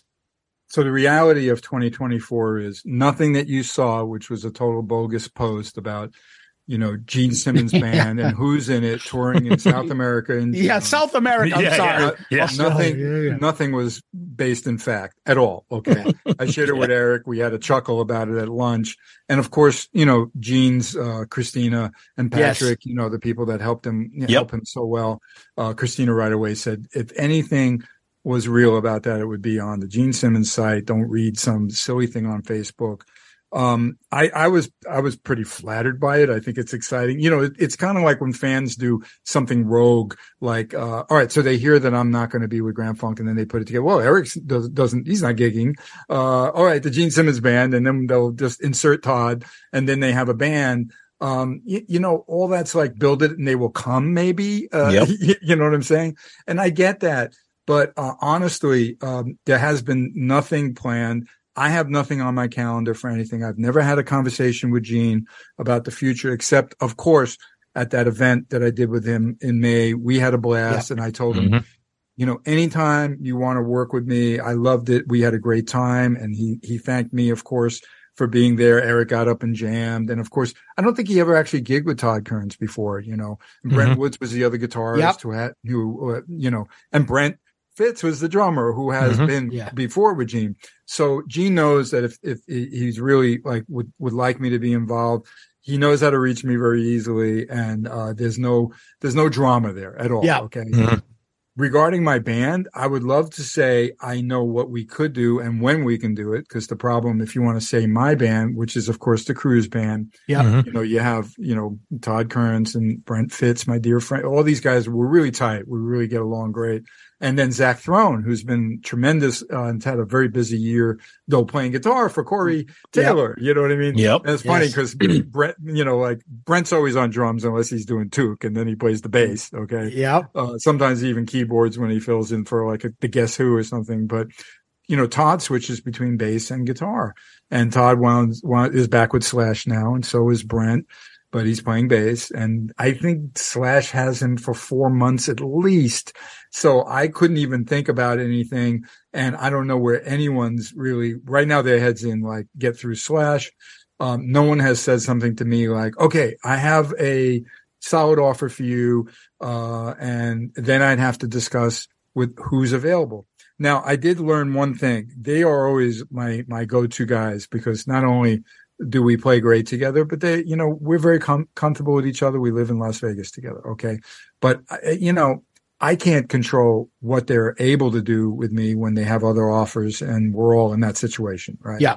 Especially when they're part of a my name. It's really whatever we get booked. It's going to be Bruce Kulick. I don't. We're not a band, even though I, I I jokingly was referring to them as the Mob, which I thought was really funny. Members of Bruce's band. Um, but let's let's rewind to October when Neil Davis did the Kiss Cancer Goodbye Creature Fest um, uh, shows. In, it was two days, a weekend in Florida. Okay, Yep. and and that was a really excellent. It, and they raised a lot of money for cancer. It was wonderful, and it was great because he had a lot of different players. Once again, Neil likes to think out of the box, just like the success of Creatures Fest last May. Um, you know, you know, so Todd was going to be there already. I didn't think I could do it at all because of Grand Funk. And then finally came back and said, is there any way these are the flights that you could come the next day, perform that night and I can get you home the next day? And I'm going like, Oh, let me look at that. I remember Lisa going like, is he kidding? And then I said, hold on, let's take a look. Yeah. And then I realized there were flights that unless something got canceled, I can get there. I wouldn't be able to rehearse with them, but I knew, first of all, uh, not a, not a kick at Joey Caserta. Joey Caserta was oh, don't kick him. you know, No, we, we want but, you to. but yeah. And then I'm going like, all right, I have Todd because he's there. Joey's going to be there, of course. And I, I really admire Joey's playing from the Creatures Fest. Mhm. And then I had to look at, well, what about bass? And then I realized that uh, this guy, Joe McGinnis, who actually plays guitar Yeah, Oh, yeah. with, with Chris Jericho in Yep. quarantine, who He's I'm great. very good friends with him. We keep in touch and uh, we're trading riffs all the time and talking guitars and gear. And but Joe goes, you know, I play bass. I go like, oh, so he's another like a, as I, I sing too. I, he's all over that that Kiss record that that is Yeah, all classic 78. Yeah, which when when Lisa and I Fantastic. li- it was unbelievable. I listened to it. Fantastic. He sent it Fantastic. to me, and I'm like, wait a minute, the, these aren't Kiss songs? No, we wrote those. I go, Yep.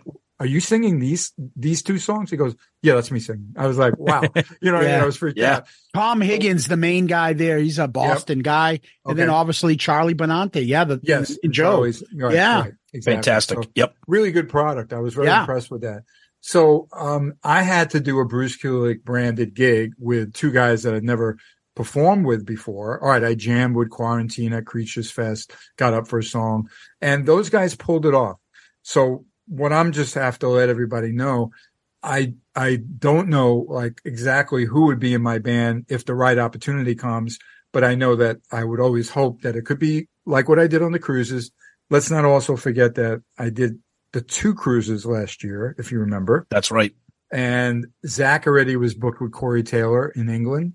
So he couldn't do the first one. Yeah, of the he two. came for the And it wasn't as, as crowded. And I remembered Brent said, I know this guy Chaz over in, in, he lives in Canada, but he's an American. And I reached out to him and he did a great job. We did rehearse one day in Vegas before we all went to the cruise. I thanked him and then Zach got on the boat and I had Zach for the second, uh, cruise, you know, which was really interesting. So I really, unfortunately, or fortunately, I know there's some great talent out there. And, and what I'm trying to say is I, I, I have a lot of, uh, dodging and, and shifting to do if someone offers, cause it's like, when is it, is it something I want to do?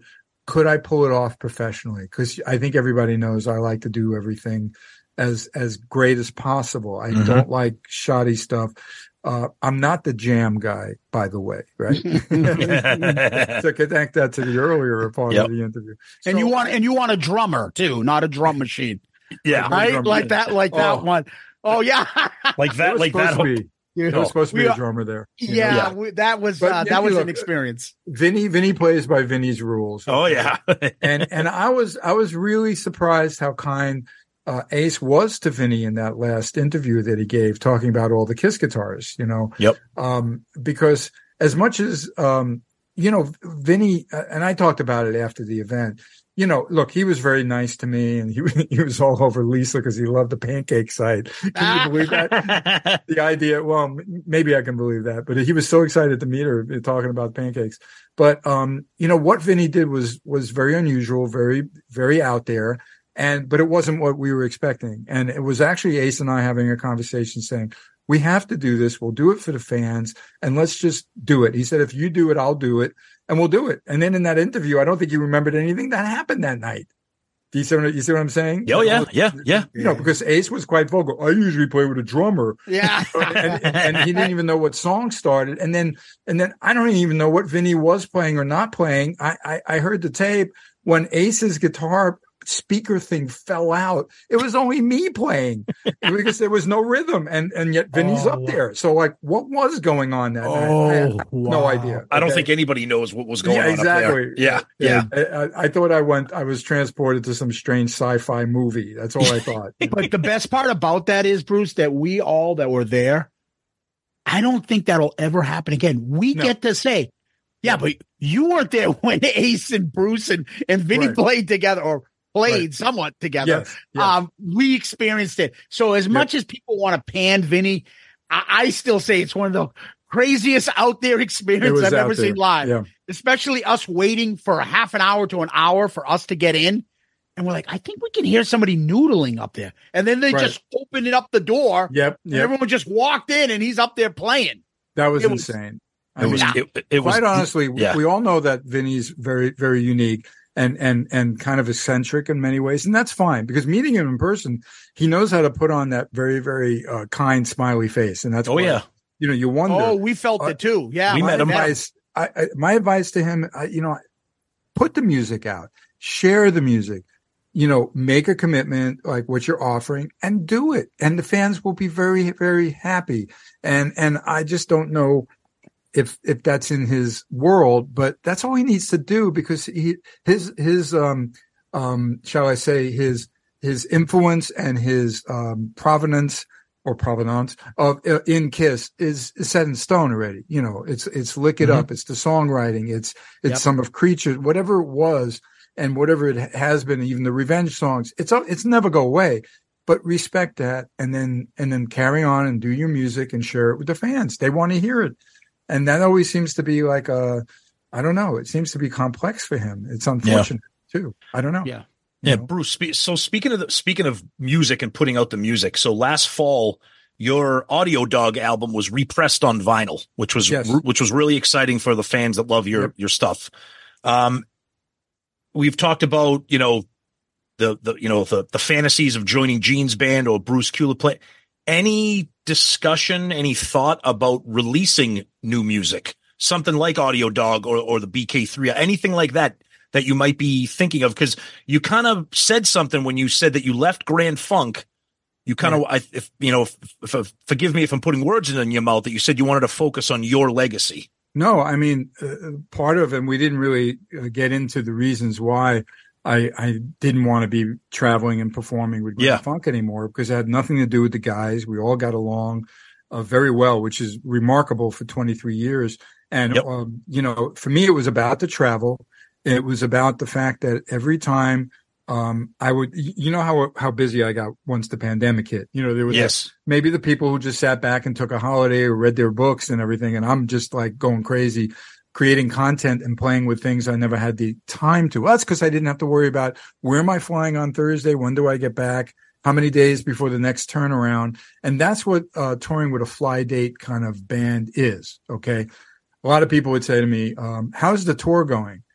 we don't tour like traditional bands like like Kiss does, and you go out, and of course they got the ten trucks and the multi-million dollar production, and you can't just do one-offs with that. Yeah, you can for the right amount of money, but Sure. you know what's involved with that. But generally, you do a lot of string of dates, and then there's a break, and then you do a string of dates. With Grand Funk, you can work every month of the year, and that went on for 23 years. The only time Wow. that stopped was when, let's say, uh, for there was a couple of years where Don Brewer wound up playing with Bob Seger again because Seger Mhm. always loved his drumming. Smart man. And Don was like, "Look, uh, for these two months, we're going to be off. I'm going to be on the Seger tour." We all respected that. I didn't. I didn't. To me, it was like, well, he didn't kill the band. He's just saying like, I got to go do this. They were respectful when I knew the cruises were coming, so that I could say, "You got to block these dates. This is what I want to do it." But honestly, the older I got and the more time went on, and especially uh, the band has been getting booked more and more. So then the schedule becomes more hectic. The time for me and to do the things that I want to do. Now during August, I remember I'm not sure what happened with the schedule, but I just got so motivated with a couple of new ideas that I wrote that I just jumped on my garage band, started playing, found some drummer named Kyle or Matt or something, and I'm laying down tracks. That's what they do. They have some names for them. you know. Yeah. Uh, Lisa would go, "Is that Kyle? He's good." you, know, you, you know what I mean? yeah. Uh, because he's laying down a great beat, and I'm doing these demos. I take out the bass, I play stuff, I send it to Todd. I'll, I share it with one of the other guys and go like, "Check it out," you know. And I'm like thrilled. And then there I am, slammed by more traveling, more traveling, more traveling, more traveling, and I do have music that's ready to record. And I know nice. during the pandemic, because I used to talk about, oh, the cruise band is going to record. As soon as things started to open up, even though, you know, there was some, you sure. know, setbacks at times, you know, everyone, you know, it was another COVID outbreak and all these yep. band members are, and gigs are being canceled. But uh, everyone got, got, got slammed because, uh, for such a long period of time, no one could see anybody. So everybody's schedule was make up those dates, do more.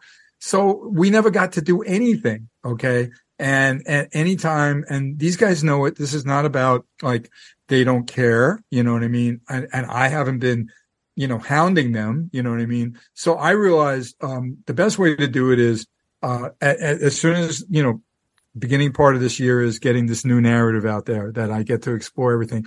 Lisa is so happy I am home. She knows that there's this big weight because all of you should know it, it, it was a hard thing to to um, do the last shows. You know what I mean? I had a lot yep. of travel. It's December. It's around my birthday and it was around the holidays and, and I knew it was coming to a halt and it's winter. What can happen? Who's going to get sick? You know, is, it, is there a snowstorm? You know, I've been stuck in places before in, in oh, yeah. November and December and all. So I got through all that. And then of course, you know, I had my big party, which was not actually on my birthday but I'm just in a in a great place and and having the opportunity to talk freely with guys like you and awesome. saying like, look, think of the opportunities I could do, knowing that I'd have time to do music. Okay. Um, I can also work on the book. I know a lot of people picked that up once yes. got out.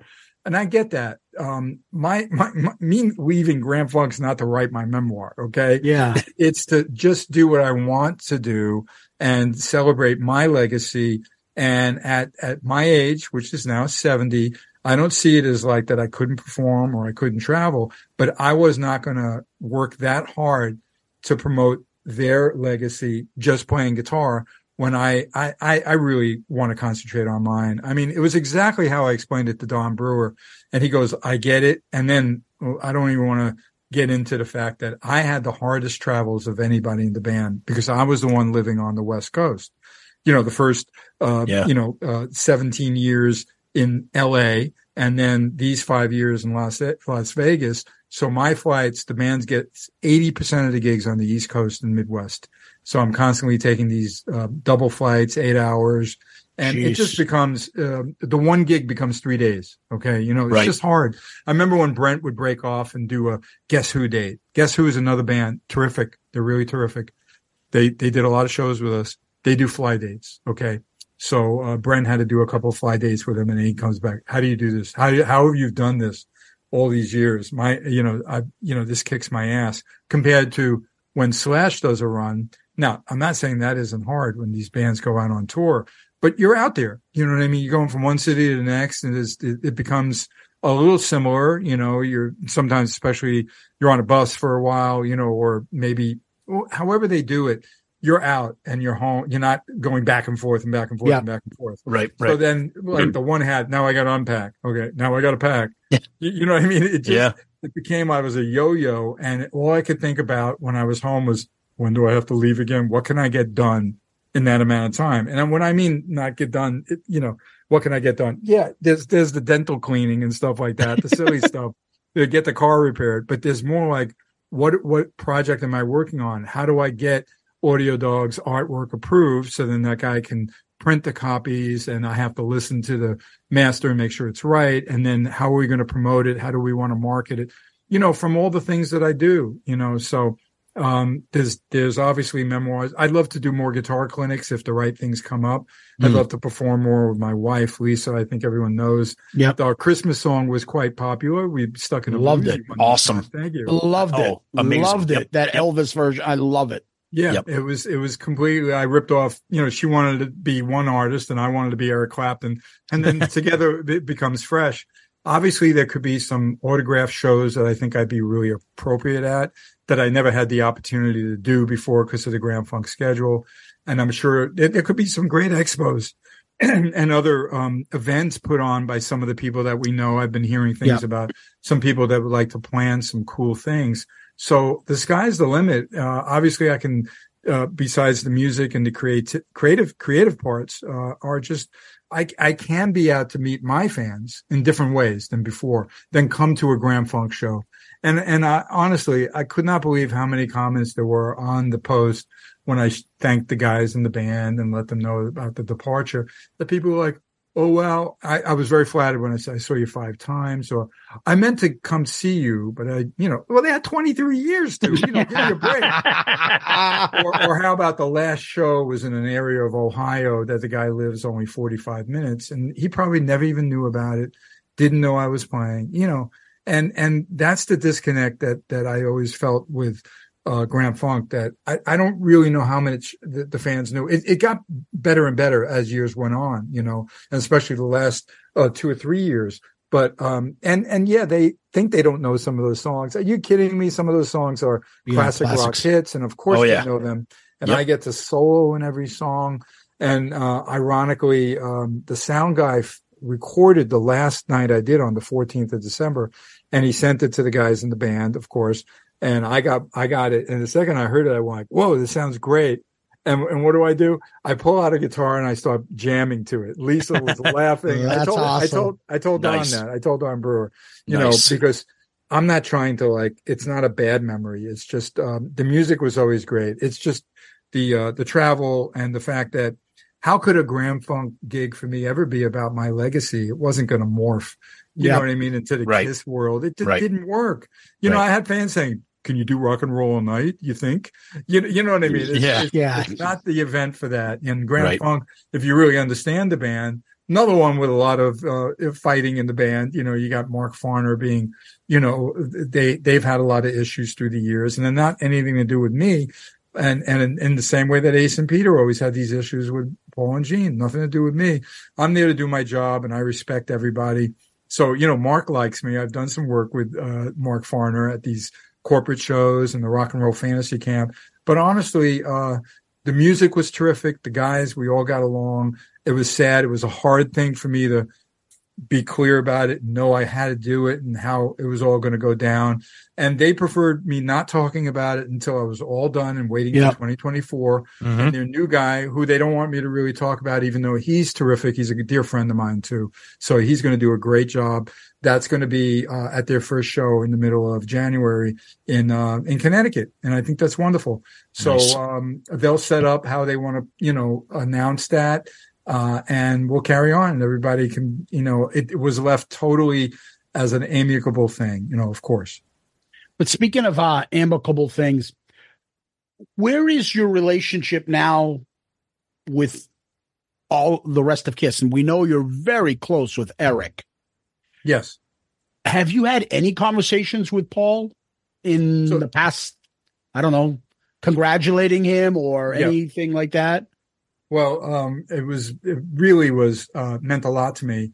When I had the big birthday party here in Yeah. Las Vegas, I of course wanted to invite all, all of the guys, you know, Yeah. um, meaning Gene Paul, uh, Yeah. uh, Eric and Peter. uh, I mean, I'm sorry, Eric and Tommy actually, because he, he does sometimes live here in Las Vegas. Mhm. And, and Paul wrote me very sincerely that he had a conflict on that day and he, and he was very happy about me celebrating my 70th.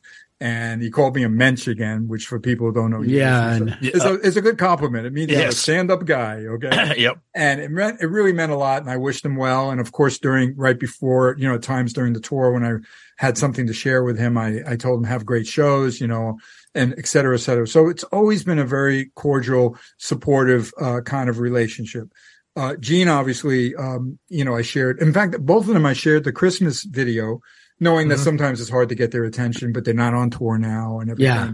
and both of them responded very favorable about it which i thought was great you know, I mean, Gene always, uh, it, it- he has a sweet spot, spot about me and his, uh, because I've, I know these people that, that talk to him and hang with him. How Brent would say, Oh, he always speaks so highly of you. He's so cool.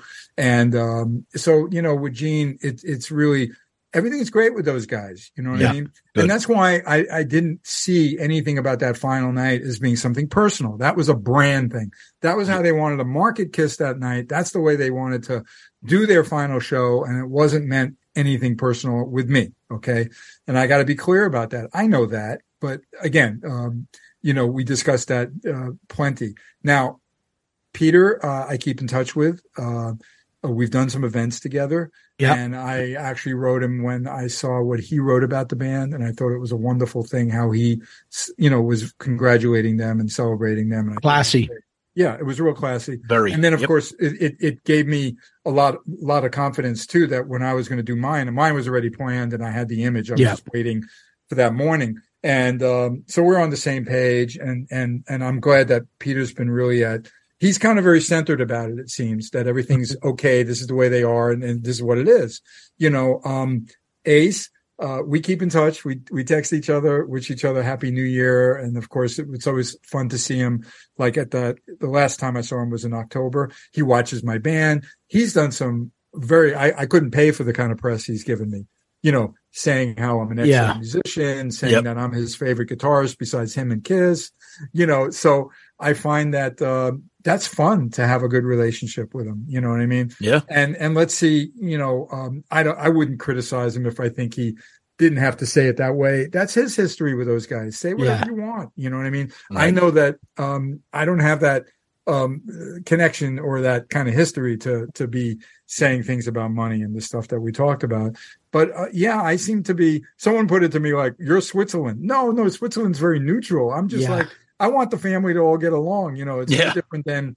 You know, I know other people who go like, uh, you go to a, a part, you know, a dinner party or something, and you know someone's really snarky, and and they just know, the, the, you know, it bugs some people. I'm the one to make sure that I can engage them a little bit, and then if for some reason they said something hurtful for me, I would just, you know, let it roll off my my my my sleeve and just like like it, then then probably just like whatever. I've been I've been in these tough situations. I was the president of the HOA in, in Studio City where I lived, where I had to deal with some real difficult things, especially when there was like a a million dollar fire at the complex, and I had to quiet people and and and make them feel like um you, you know every every everybody's opinion does matter in this but you gotta you gotta you know temper it so I, I think I, I, I know how to maybe um, see both sides and balance things enough that I don't I don't like people fighting. I really don't. I've even seen my manager get into it with a you, you know a promoter, and the, the two of them are going to kill each other, and I'm screaming,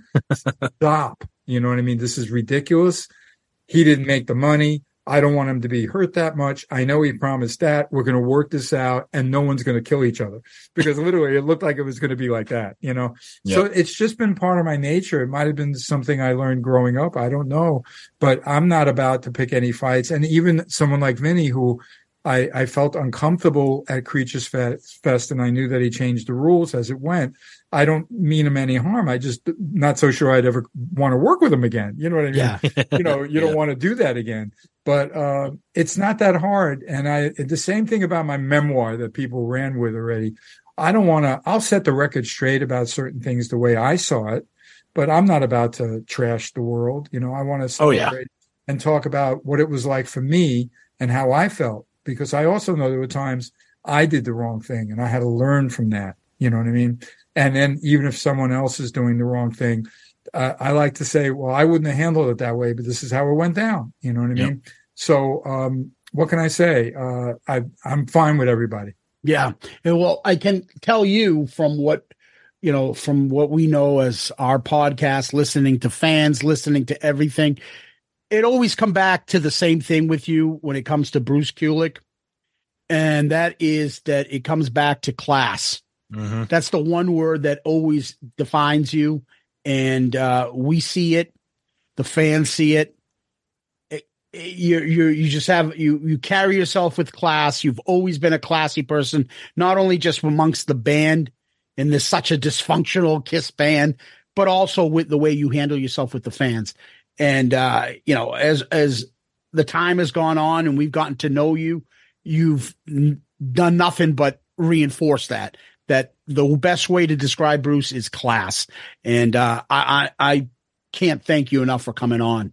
Yeah. Yep. Well, thank you for saying that. Of course, it means something to me. I, I, I think my parents taught me you don't have so- something nice to say about anybody. You know, don't say it. And I know um, it's so easy to slam. I, I don't like the way social media picks up uh, clickbait nonsense. Mm-hmm. You know, I'm very offensive when I see someone distort uh, even something that I may have said and they take it completely wrong and it's got to get somebody upset. Well, get ready, buddy. Yeah, well, I, I understand that, but I, I, I'm, I'm clear in, in, in, you know, my kind of conscious as to how I, how I share my thoughts. Yep. And I'm not looking to, um, uh, be that controversial guy. I'm just not, but I, but I know it's, it's, it's good for clicks, I guess. Uh, but that, I don't, I don't need that. And I think it's, maybe it's refreshing for some people. I know that they were celebrating the fact that I would be willing to do a book where I don't have to rip apart people, you know. Yeah. But but the story for me is much more interesting. There's so much about the process of my career and how I got into the band and what my role was in the band and what it felt like to me that that um it I don't need to be be like tearing people a new a hole. You know, but you know, that book I referred to Motley Crue, The Dirt, and how publishers Oh, God. like Oh yeah. no, no, there, there has to be some skeletons here you you got to talk about. You, you know what I mean? Oh yeah. Yeah. Yeah.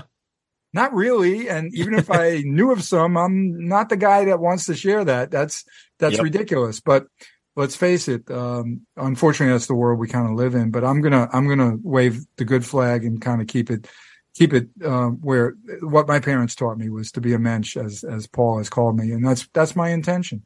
So I'm I'm supportive of everyone. And um, yeah, I mean, when someone does you wrong and you don't feel right around them, so then you just don't work with them, or you, you Mhm.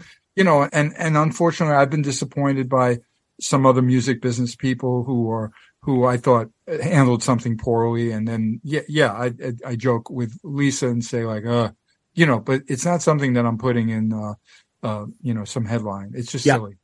Yep. Yep. Look what I had to deal with with my brother. No, I, I know. I know. We, we I know. remember the stuff. And the thing is, we were always just like, poor Bruce has to deal with this stuff.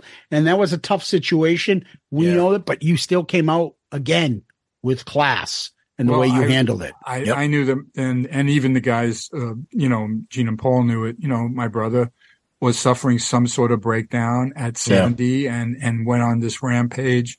And it was so sad to see it. And I had to stay the course of, uh, not going public about anything and just doing what I had to do. And then, and then uh, honestly, you know, and then him dying of a heart attack was so, um, uh, out of left field, but in a way he was at peace and, and Yeah. that was something I had to accept. And then instead of getting into, um, the horrors of how hard he was the last six months, and there's a lot of details with that, but it's not necessary to be told. A year later, I share a, a, loving video of, of, of his career, you know, Yeah. and what he meant to me as a brother, um, being so successful in the music business and, and everything that he accomplished and how many lives he touched. So that, that was real important to me. And because of COVID, I, we couldn't even have a memorial you Yeah. know. Uh, and then it was really fun. One other thing I was able to do this past year was play at Vamped. I know he used to jam at the Kiss Oh, yeah. night. Yep. And then when Stony, the guy that works with uh, the Count, um, you know, the counting cars guy in his band, and we would always rehearse at his facility here in Vegas. Um, when Stony asked me to be a part of that night for that charity, but why, why don't we do something for Bob? I said, this is great. Let's do six songs, you know, and I got up there and that was wonderful. Um, Awesome. you know, those songs are amazing. I know we went through it at one Oh yeah. podcast, Yeah. you know, Incredible. and it's My favorite Kiss songs are in there, and Bob's got his fingerprints all over them.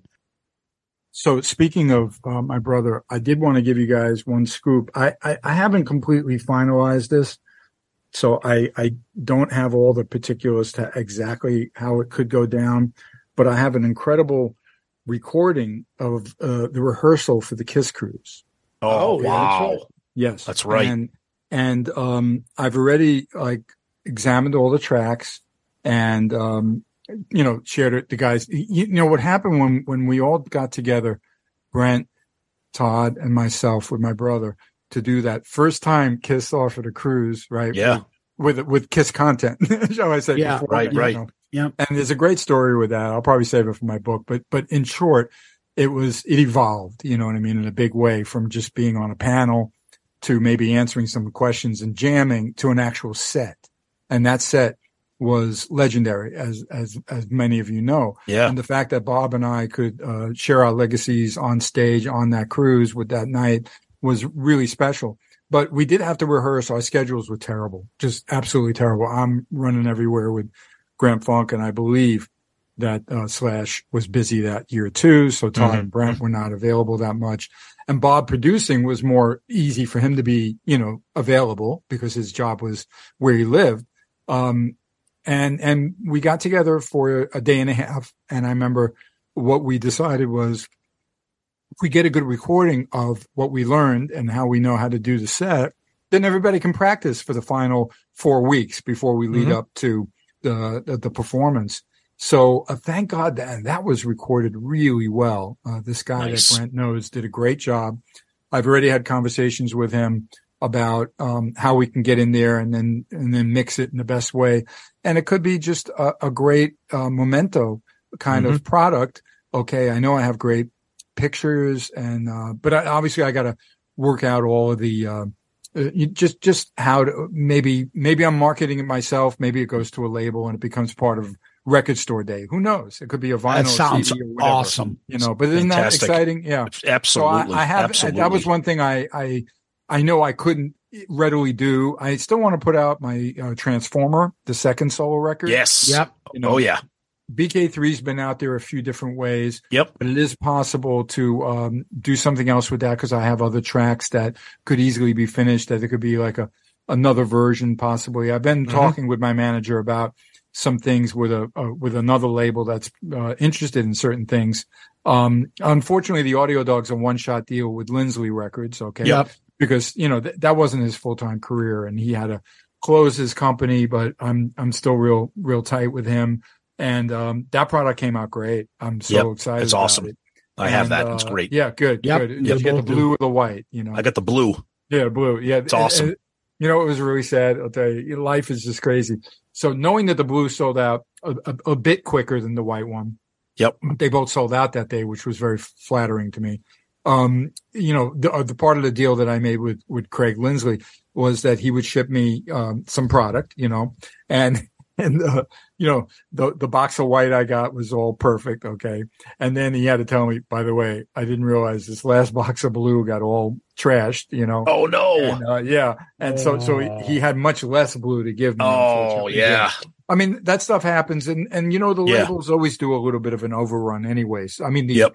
uh, the printing plant rather. So it wasn't like we really lost uh, a ton of stuff, but I was hoping for many more of the blue, and of Sure. course it had to be the blue. Uh, Yeah. obviously. Right. Right. Right. But um, I haven't put them on my website yet. I don't have that many copies. I've been doing a few, you know, uh, smaller private sales through the Facebook pages, and Yep. it might. I might put a few on my site, but I love when I go to, um, you know, eBay and people would uh, trade, you know, buying, offering it for big money. It's Oh crazy, yeah. Oh yeah. you know, so, but I usually do my stuff in limited numbers anyway. I Yep. find it to be better that way. And, uh, not sure, um, if everyone does that, but I do. Yeah. You know? If it works for you, why not? Yeah. Yeah. Exactly. Yeah, because Yeah. I, I like, uh, you know, I just like that. I, I, Mhm. I, I want to keep it truly limited. Yeah. So, was there anything we didn't cover? Well, that's what we were just going to ask you before we Yeah. before before we let you go. Before you know, if you want to tell everybody where they can find you, where they can keep track of all the things that you're into, or your social media, your website, etc. Well, of course, um, BruceKulick.com, which Yeah. uh, I should mention. Um, I used to be Kulick.net, and then um, you know, about probably four or five years ago, I was able to have BruceKulick.com, which a, a fan in Norway actually gifted me. Oh. Somehow he, he winds up. The Kiss fans are amazing. Okay, we know this. That's awesome. And the fact that he was in that kind of world and goes, you, you know, there's a big difference between Bruce Kulick asking for BruceKulick.com and, and, you know, some guy with a Norwegian name asking for it. You get it? right. Uh, because, uh, they'll charge 10 times as much for me to buy yes, it. right? of Yeah. course. So anyway, he gifted it to me, which was really lovely. And, um, so it's brucekulick.com. A lot of people don't bother with the websites because, uh, but, but I do have a real functioning shop there and there's a lot of different products to look at. Yep. And Yep. there's a couple of new things that I just put up for um, 2024. But certainly my Facebook, I have the two Facebook pages. There is a personal page, and that's generally for people I've actually met, and the official page. And the official page has the m- chunk of people. Okay. You know, Yep. like 140,000 or something like that. But I, I like engaging with the fans. I have to clean up the spammers, the bots. Oh, we know all Oh, about it. We deal with that too. It's awful. Terrible. It's. Unbelievable. Yep. But but let me ask. So how does someone really believe that they're chatting with Paul Stanley and that they're ready to? we see that all the time on Facebook. Right. I mean, Yeah. this this one lady sadly wrote me telling me it, it it it got to a point where she started to maybe have some red flags. But I was, um, Lisa was divorcing me. I had no money, and um, because she was going to take all of it, and please send me money. You know, the scammer. Yeah. That I mean, that's the end game with these. Oh yeah, of course. Yeah, Yeah. the money part will come in It- sooner or yeah, later. it- Yeah. It's a confidence game, and Yep. it's just, uh, and and I think we know Facebook won't do anything about it. It's clear Mhm. uh, they don't care or they're not capable. Uh, one or the other, but but, but the fans really got to stop being gullible about it. Yeah. because we Yeah. can't police it because it's every artist everywhere. Yep. and it's it's horrible. They just Bruce. pop up out of anywhere. Yep. As you know, and you like to joke with me, I am an attorney Yes. and I do bankruptcy work. okay. I specifically have a client that got scammed and catfished and lost about maybe $180,000. Oh my god. Yeah. Sensible person, you can talk Yep. to them like they know it's Yep. night and day. They Yep. they Mhm. and I and I would say to them, "So you didn't meet this person?" And she's Right. like, "No." Did you talk to him on the phone? No. How the hell did you get to the point where you felt you were in a relationship Yeah. that you're like, here's 30,000. Here's my credit card. Here's this. And this is not, um, this is one of my clients. I've heard it in millions of Yeah. times in other hearings where I'll go and someone's been scammed out of money. And it's usually senior citizens, Yep. love interest that f- uh, steal from them and how they never catch these people. It's, it's heartbreaking. Yep. And, uh, people just gotta be, I hate to say it, can't trust anybody out there. Yeah. Really can't. And, and that's brutal. why when I do, and I and I do look at my messages on Facebook, and I know they they try to get them off of that to this private, you know, whatever it is that they're using, and then they make up a fake one. And again, Facebook won't remove it. You can report it; it doesn't matter. They won't. Yep. There's a there's a Twitter one that looks just like me. It doesn't matter. You know, I'd have to give my ID and look into the phone and get. They make Yeah. you jump through. It, it's my identity, and I got to jump through all these hoops to prove Exactly. me Yep. you know, when, when, can't you see this as being mirrored? He's not using the same name. He doesn't have the blue check or he didn't pay for it to be verified on Twitter. Yeah. You get what I mean? It's Yeah. just remarkable, but the, it's just sad that people could be gullible. Yeah. I do the best I can with it, but all right. I don't want to bring everybody down, it's okay. It's okay. Go ahead. but I do actually sometimes converse with them. I remember this one guy that, that wouldn't believe it really was me and he wanted me to go live on a video so he could see it. I go, dude, if you're not going to believe it's me, I'm not asking you for anything. I'm Yeah, not, right. I'm not sh- showing you emoji hearts and everything. You know what I mean? It's me. I, I, I have no game here. I have no in the game. You don't want to believe it's me. I don't care. You know, I'm not going to do a, do a cameo for you for free so you can Yeah. see it's me. But anyway, uh, Twitter's great. There's another way to uh, Yep. see what I'm up to. Instagram, even though you, you, you can't do links and you got to post differently, learning how to handle social media. That's Oh a yeah. full time job, people. And I'm always guessing at which is the best way to share this and, and will a lot of people see it? I just wanted the fans to know that I, I do generally get to read. I mean, look, if there's a post that has a, a, a thousand comments, you know what I mean? Yeah. I may not get to all of them. Okay. But, but typically, you know, when I get a couple of hundred, I'm able to scroll through them and respond to something that means something or I want to clarify something. It is me. I, I'm, I have that interest. I loved how Paul's son, who had that great opening opportunity with his dad, you know, with that band. And, and I know a lot of the fans loved it. That was great. Yep. Um, he was responding to everybody. Anyone wrote him, you know, he was totally engaging them. And, and I think he knew that that would only help him. And I know a lot of people went to see him play when he, I think he did another gig in the, in, in New York City after the garden, you know, Mhm. had a great crowd. And that's the way you, you, you build it. But I don't take my fans for granted. I do like to know what they think and I read their comments and I, and I do try to chime in. I mean, it gets to a point where someone's just all of a sudden now they think you're, you know, you know, I'm their best friend. And Yeah. start asking- they'll ask a name present, you know, questions, you know, like, how was your day? You know, you know, what did you have for breakfast today? You know, I'm like, So what No, did no, you have for bre- so what did Yeah, you have for breakfast today, Bruce? Actually, today was. I can't and for some. Oh, you know, I made some scrambled eggs. You know, I no pancakes? Yeah. What? No, no, that was uh, two two days ago. Lisa Okay, pancakes, okay, you know. okay. But I'll I'll engage with with with the people, especially when it, I love when it's a gear question or Oh, yeah. I, they they need for me to set the record straight about why am I wearing Gene's bass on that photo? You, you know what I mean? Oh, I yeah. explain that for the Sure, millionth time. that's awesome. Or why wasn't it you in Ace's makeup as the spaceman? Oh, And God. it's Tommy. I've I've narrowed that down to like two sentences now. I know what to do. You know, you know. Yeah. Really? But but uh, it's not easy. But yeah. So That's what not- can I say? I do I do get involved uh, Yeah. to a certain extent, and I Good. do care. Good. You know, you know. And the last thing I, I should make a mention. I mean, anything to do when I see how you guys tag me and things and Mhm. and and get me involved. I, I like that community because they they seem to be like minded.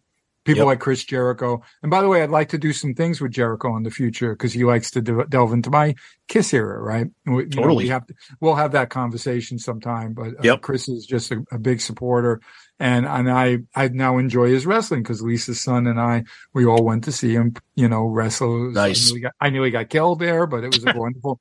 You know, they body slam into the barrier. You know, I Yeah. mean? I'm in the Oh, front yeah. row. I will never sit in the front row again. He Yeah. knows that. He knows that. I'm going to give away my ticket to somebody else and let them sit there. But but but there, there's just so much I can uh, do with social media, and I want to do more content. I have a special um, uh, ideas of other things that I can celebrate and get out there. So Yep. so that you know, but they can all reach me. There's emails on the websites and the offers that are coming in when they're legit. I mean, I'm not totally set up with the agent, and but I do have a manager lawyer who can handle a lot of things. I'm just going to look at everything. You know, some things I can handle myself, other things I know it's best when I have, um, Yep. you, know, you know, legal Representation, representation. yeah. Yeah, of course. good. Uh, and I've always been, I've always been win-win with what I do. So, uh, and I'm pretty honest that, you know, if something's just not right, I, I, I, and I'll tell you lastly, like someone offered before I even announced the, uh, Grand Funk thing, a really big thing to do in South America when I knew I would be free. I didn't know Yeah. who else would be free. Uh, and I, and I looked at it very seriously with my manager and we started uh, kicking around, but, um, I, you know, I, there were too many moving parts and, and it was too hard to guarantee that it was going to be, uh, that even the guys that I was willing to play with could, could safely make it. You know what I mean? That we'd have the right rehearsal time and then get and do that performance that I just had to say, I'm not going to do that. I don't want to, I don't want to just grab someone's money. I want to know that I can deliver if you, if you can understand that. No, Oh yeah, And totally. That's real important. I have a, a, a high bar now that I need to protect because I've done shows like that on the cruise and Creatures Fest.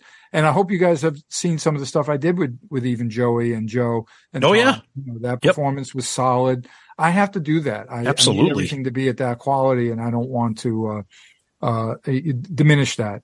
So we'll see what it brings. I've already had some people offer things in, in Europe that I, I'll look at, but I don't know where it's going to take me. And the wonderful thing is that I can pick and choose and, and go the right way. So Awesome. Uh, well, he is Bru- he is Bruce Kulick, and what a way to kick off 2024. Bruce, you're the best. You reinforce it every time we talk to you. Thank you so much. Incredible stuff. We wish you nothing but the best in all your free time, and a happy 2024 to you, buddy. Thank you so much, guys. And uh, always follow you guys and wish you luck on everything. And let's all have a, let's continue to enjoy the band we love. Okay. Yes. I know I'm not going to, um, you know, stay quiet. Okay. Uh, because I want to celebrate it and continue celebrating it. And let's, let's, um, just, there's always new things to discover. There really is. And Yep. Let's see what the future brings for all of us. So thank you again for the invitation. Thank you so much. Bruce Kulick, class act. Thanks, Bruce. Tom, that was Hall of Famer Bruce Kulick. Thoughts? just incredible. I mean, me and you, whenever we do an interview, you know, we very respectfully and casually try to like text each other about, you know, the progress of the interview and who's going to ask a question, just, just kind of chatting. So we kind of monitor what's going on.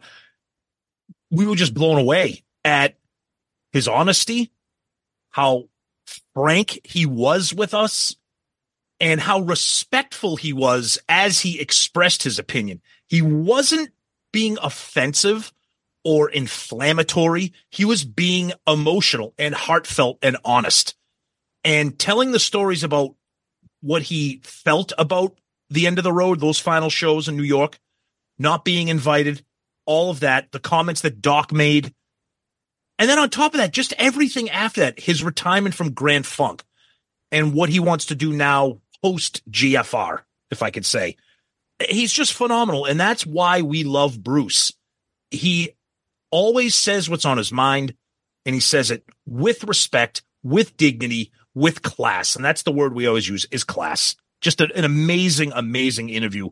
And we're just lucky enough to have him on here to, to share all that. The thing that our listeners want to know a little sneak peek Yeah. before we get him on. So before we hit record, we do a little small talk and things like that. Yeah. We kind of discussed this with Bruce that what's off limits. And he said, nope, go right ahead. There was Yep. no topic, topic off limit. There was no, you don't bring this up. You don't say this. I, I, I tried to make sure that, you know, I, that we got an honest answers out of him. I didn't really have to put that much effort. He was completely open and honest. He's not that type of person. He's not gonna be like, this is fucking bullshit. Yeah, I was Right. fucking pissed off. He's Right. not that type of person. Nope. And Nope. so I asked him because, you know, the thing that I wanted to ask on my be for me is like, Bruce, they did this shit. Were you angry or were you disappointed and hurt? Mm-hmm. and he gave us the honest answer.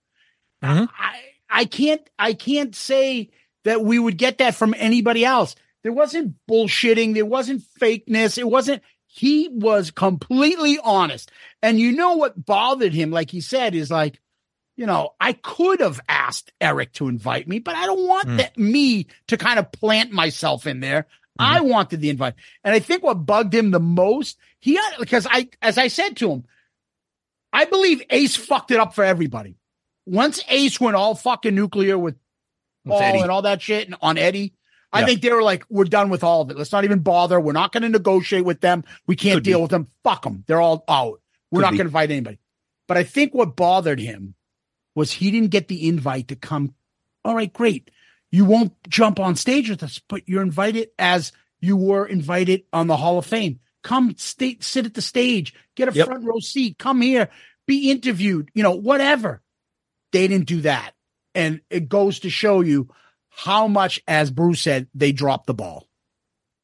The other thing I like too is that he spoke not just as a former member of Kiss, he spoke as a fan of Kiss. And I really appreciate again his honesty about how he said, you know, what a missed opportunity. No mention of the band, no video montage, no photo montage, no like he's talking the way me and you talked, the way that all of our friends in New York City talked. So when you have a former member of the band, even he is honestly portraying what the fan said is like, guys, you, you missed a big opportunity. You kind of fucked up. I'm putting words in his mouth. He didn't say that, but even he is acknowledging you could have done so much more here and you just didn't do it. I think he was more uh, not for himself, but for Eric Carr. He mentioned Yeah, exactly. Yes, He's exactly. like they didn't Yep. even say anything for him. Like, Yep. I think he he doesn't burn bridges. He's a class act all the way, Absolutely. and uh, I find it fascinating what he had to say Yeah. and what his future holds, and the possible, you know, Bruce tour out there, or Bruce music, or Bruce new music. Bruce new music. Exactly. Yep. And I love the fact that he is excited about the prospects of his future. I mean, God bless him. He's 70 years old. He left Grand Funk Railroad, but he's not getting ready to go sit in a rocking chair. He's got some stuff going on and we're excited for it because everything that Bruce does is fantastic. So oh. I think that I, I got excited about that, that he's just not going to go and sail off into the sunset, that he wants to work on some things. And as fans, we, we can't wait for that. Yeah, he's a class act. And by the way, happy 10 year anniversary to both Bruce and Lisa. Apparently right. today as we're recording. That's right.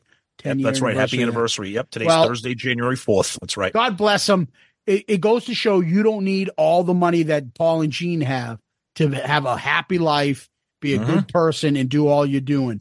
Um, and I wish some more members of Kiss would emulate Bruce and stay on that classy kind of level and and be as fan friendly as Bruce is. Mm-hmm. Absolutely. Yep. So, well, we hope you enjoyed the interview. We know we were looking forward to it and so happy with the way it came out. Anyway, Tom, what we do next is we go to question of the week. New year, and we have an old friend coming back. That's right.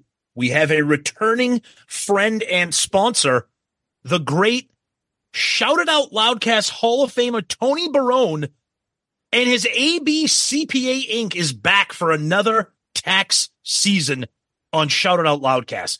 We have personally used Tony. Zeus has used Tony for all of our tax needs, and you can get all of that and more from Tony. He's fantastic. You can visit his website at abcpainc.com.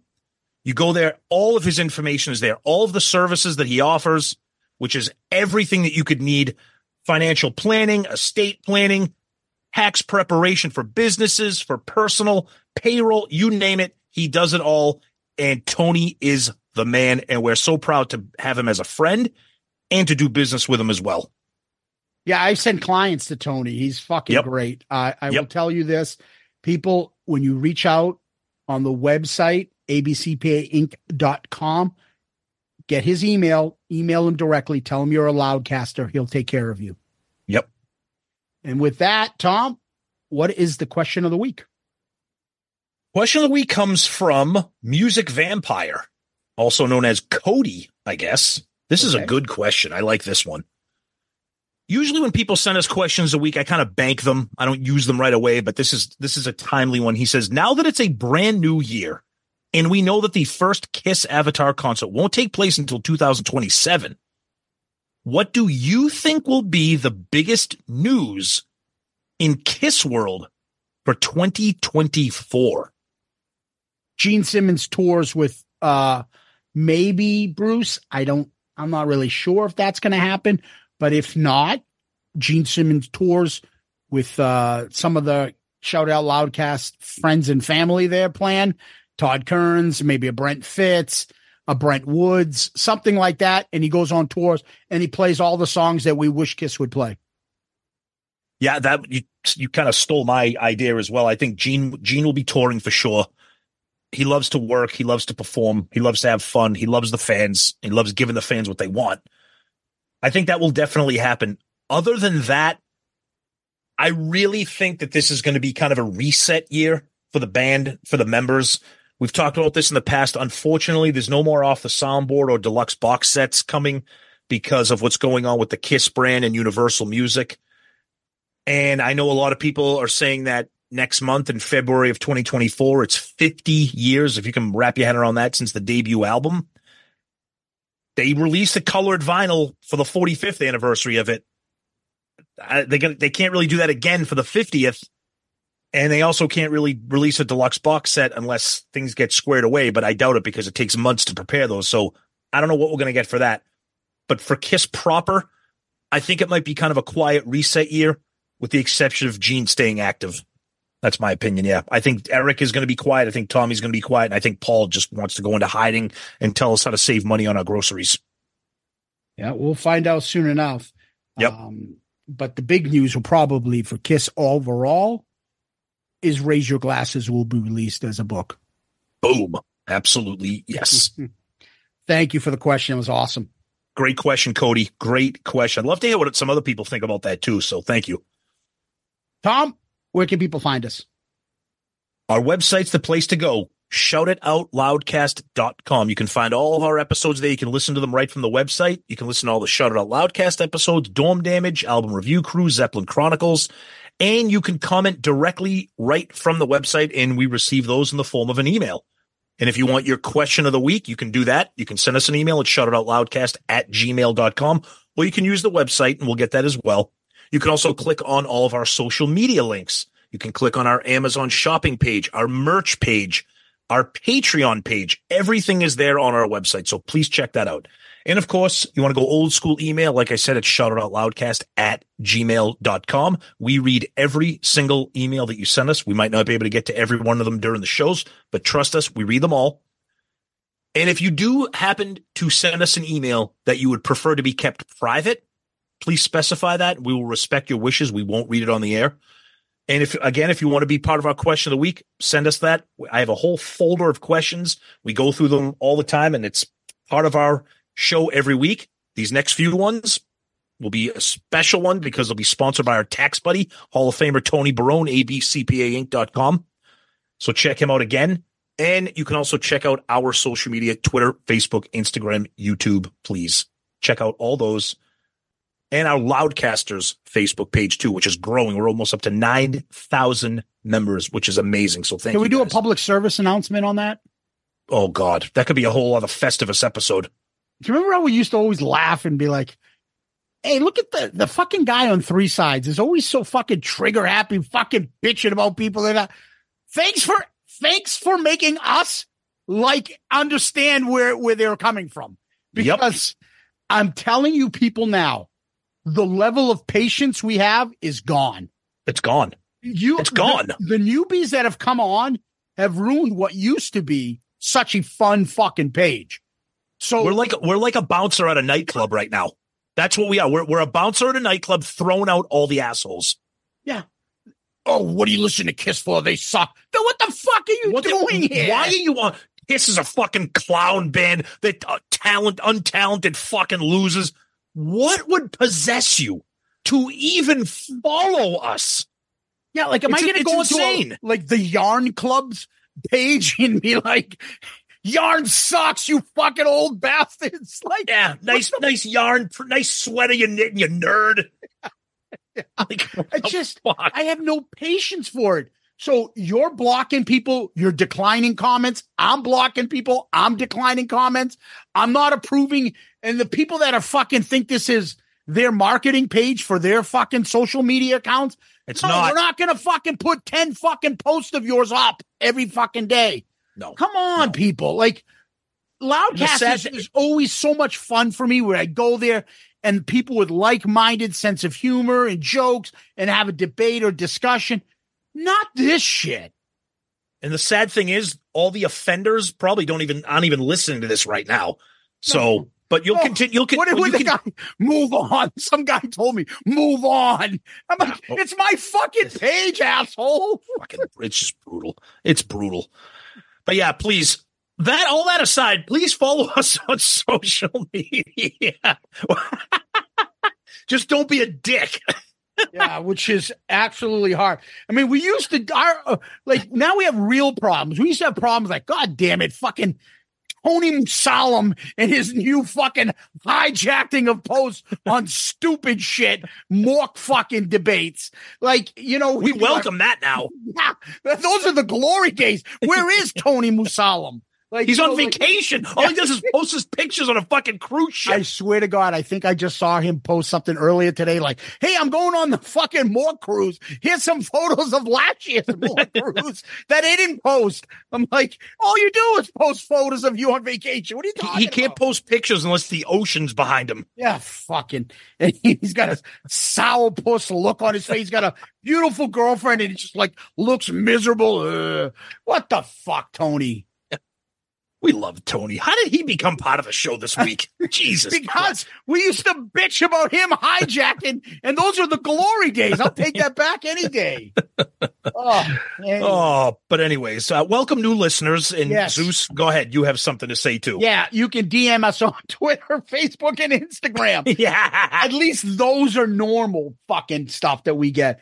You can subscribe to our YouTube channel and give us one of those five star child reviews on Apple Podcasts. You do, we read them on the air, and obviously we appreciate those. It's a big help to the show.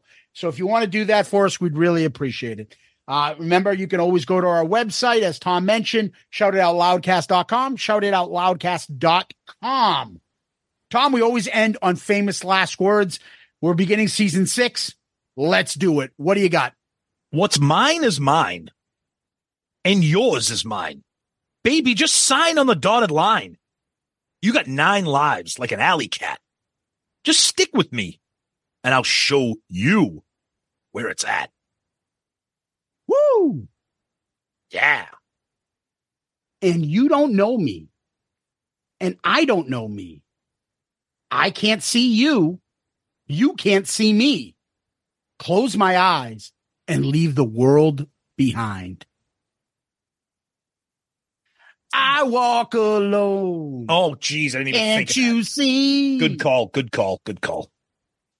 Bruce Kulick, Piss Army, Loudcasters, Tom, season six. Woo, we're here. Thank you. Bruce Kulick, you are the man. Thank you so much for coming on the show and sharing all of that information with us. We can't get enough of it. We can't get enough of you. You're the man. Loudcasters, you guys rock. Let's have a great 2024. Zeus, as always, my friend. Thank you.